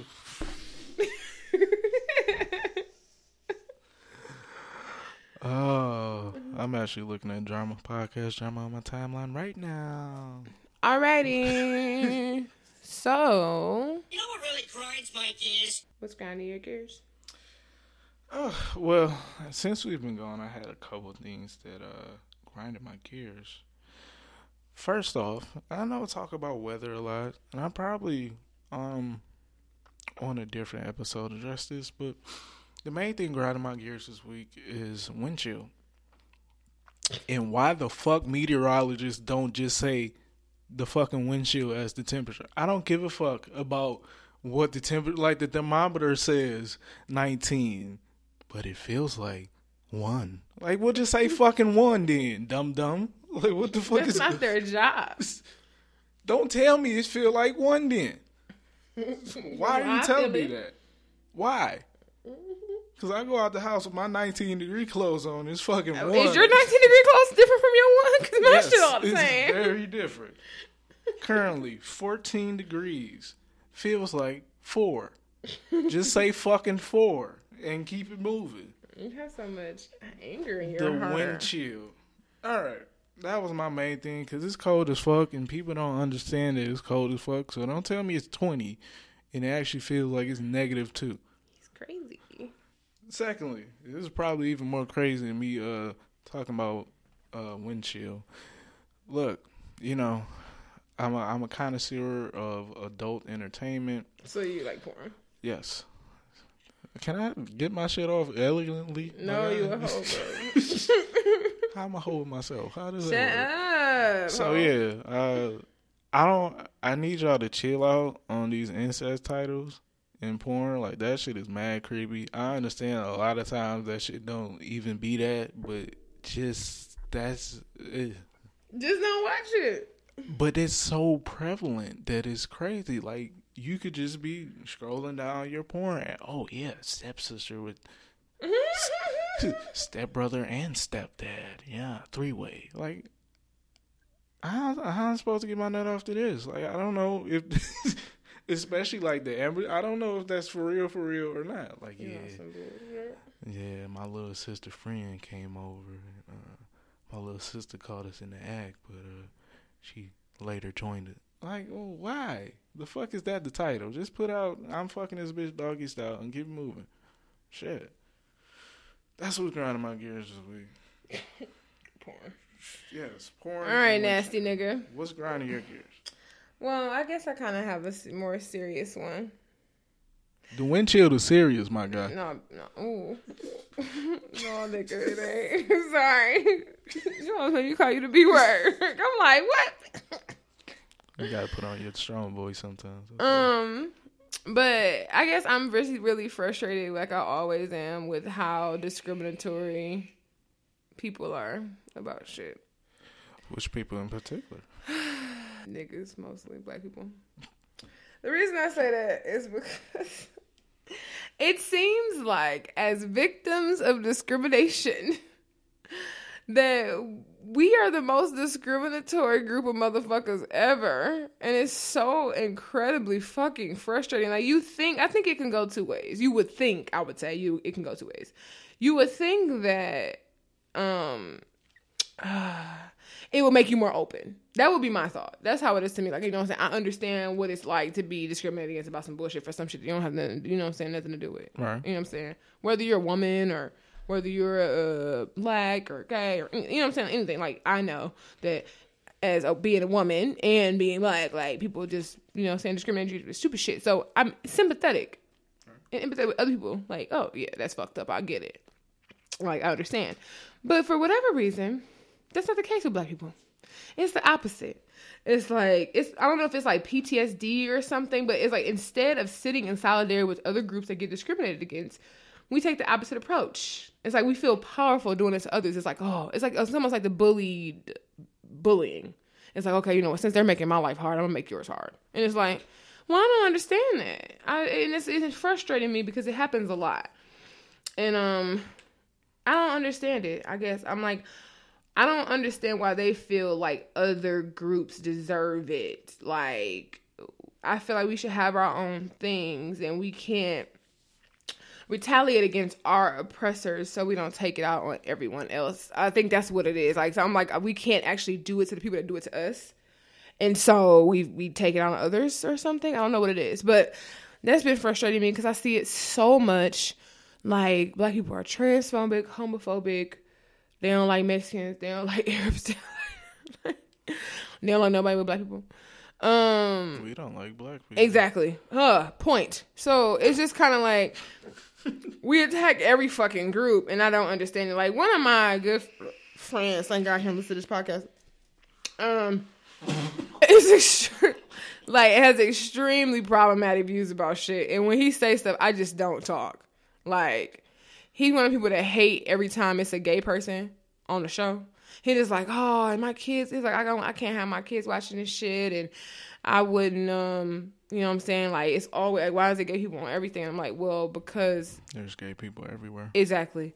I'm like, well, because if it's an active representation, like if you have a show and it's a cast of 10 and nobody's gay, it would be, it's fucked up because most likely in a group of 10 people, somebody's going to be gay. You know what I'm saying? 2019, yeah, definitely. I'm just saying, in general, shit, I said now you can be gay. Before, back then, maybe you couldn't. So I'm just saying, like, it's just the principle of it being represented, you know, representation. It's like, it's the same thing with, like, black people. You know what I'm saying? And I know, no, I'm not comparing black and gay people because, you know, black people hate that shit. But I'm saying it's almost the same thing where it's like on shows and TV and representation.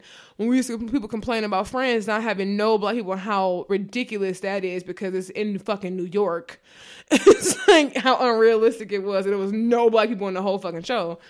And it's like representation. You know what I'm saying? Like, all you had to do is put a black friend in there, a black coworker in there, a black something, black person at the bar, a black person at the restaurant. Like, it was no black people in this fucking cast. So it's just unrealistic. Yeah, I mean, Orange is the New Black got a lot of slack for Laverne Cox being on the show. And that's just real. You know what I'm saying? Even though they openly said that she was transgender. Like, on the show, she was transgender. Like, that's what happens, like, in real fucking life. Exactly. And that's what I'm saying. Like, I think it's important to have those kind of, like, representations in there. And, like, when he does it, because he goes on a rant. Every time you see something about it, he trip or, like, I know him and his spouse was saying, like, you know, he was saying, like, it's... Like, I would still love my children if one of them turned out to be gay. He's like, but it seemed like my wife want that shit. It seemed like she don't, like, she would be in support of it. I'm like, I don't know what he means by that specifically, but judging by how he is, she probably could have said something like, oh, well, they should be happy or some shit like that. And because that's how easily he would have took it, like, oh, she wants them to be gay. If she would have just been like, oh, I want them to be happy at all costs. She's like, he's like, I would never do anything to encourage it. I wouldn't let them do this, do that, or do that. You know what I'm saying? Stuff like that. So, or be around certain people. You know what I'm saying? And to me, because that is also dumbass logic. Because if gay people made gay children, that would mean that all straight people make straight children. And we know that that's not the case. I'm saying I don't understand how people think that seeing gay shit gonna make somebody gay, but seeing straight shit don't make you straight. You know what I'm saying? Like, if that was the same, like, why would we put the same logic on it? Look, man. I'm just saying. I keep telling you, man, you gotta stop listening to niggas, man. But I mean, I don't care. I'm a social justice warrior. I just do it silently. Like, I mean, because I honestly, I don't, like, sometimes being somebody that is very accepting of everything, like I always say that I'm a super liberal, I don't, yeah. Only time I say anything about anybody is when it's somebody else attacking somebody else. Like, that's when I'm like, bro, why are you like this? Like, I'm never just going to say anything out of pocket about any group of people. I'm ally to every fucking body, you know what I'm saying? So it is what it is. Unless your beliefs are fucking with somebody else's. That's the only time I ever have an issue. And so... when he said that, but being like that is exhausting because most of the people in this world is problematic as fuck. And so I just have to sit there. I just sit there. Like, we'll be having a whole conversation, like, and he'd go on over, and I'm just like, mm-hmm. Because I don't have nothing else to add. No, I mean, that's a lot of times that's the best way to go. I do that in my circle of friends sometimes, and yeah, you just, look, all right, you're not going to get it. You feel the way you feel. Cool. Wait till it happened to you. See how you feel differently. Maybe. Yeah, it is what it is. But all right, guys. That's going to wrap it up. So, Hendrix, tell them where they can reach you. You can reach me on Facebook, Instagram, and Twitter at Noli Hendrix. That's Facebook, Instagram, and Twitter at Noli Hendrix. NOELLYHENDRIX. Where can they reach you, Casey? You can reach me, Casey, in the place to be, at KAY_INREELLIFE. That's on Twitter and on Instagram. And if you want to reach me on Facebook, you can do so at KC Kyle. That's KAYCEE. No, it's not no fucking underscore.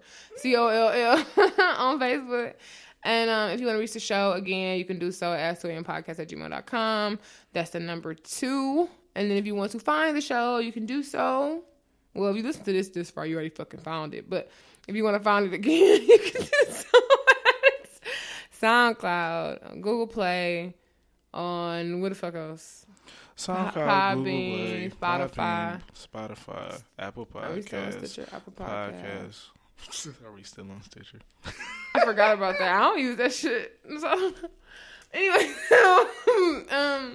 look, anywhere you listen to fucking podcasts, okay? Damn, okay? And once again, if we're not on your favorite platform, and let us know. If we're not on your preferred podcast platform. Okay. Just let Hendrix know and he'll put it up there. Yeah. I probably know the name of the shit. All kind of crazy shit. Anywhere you fucking listen to podcasts. It's mad aggressive, bro. Any last words? Yes. And I believe I speak on behalf of all millennials when I say this. In the great words of Silta Shocker, it ain't my fault. It's not our fault. Did I do that? No, we didn't. You guys did it. Sorry. Okay, we'll catch you next week, guys. Peace.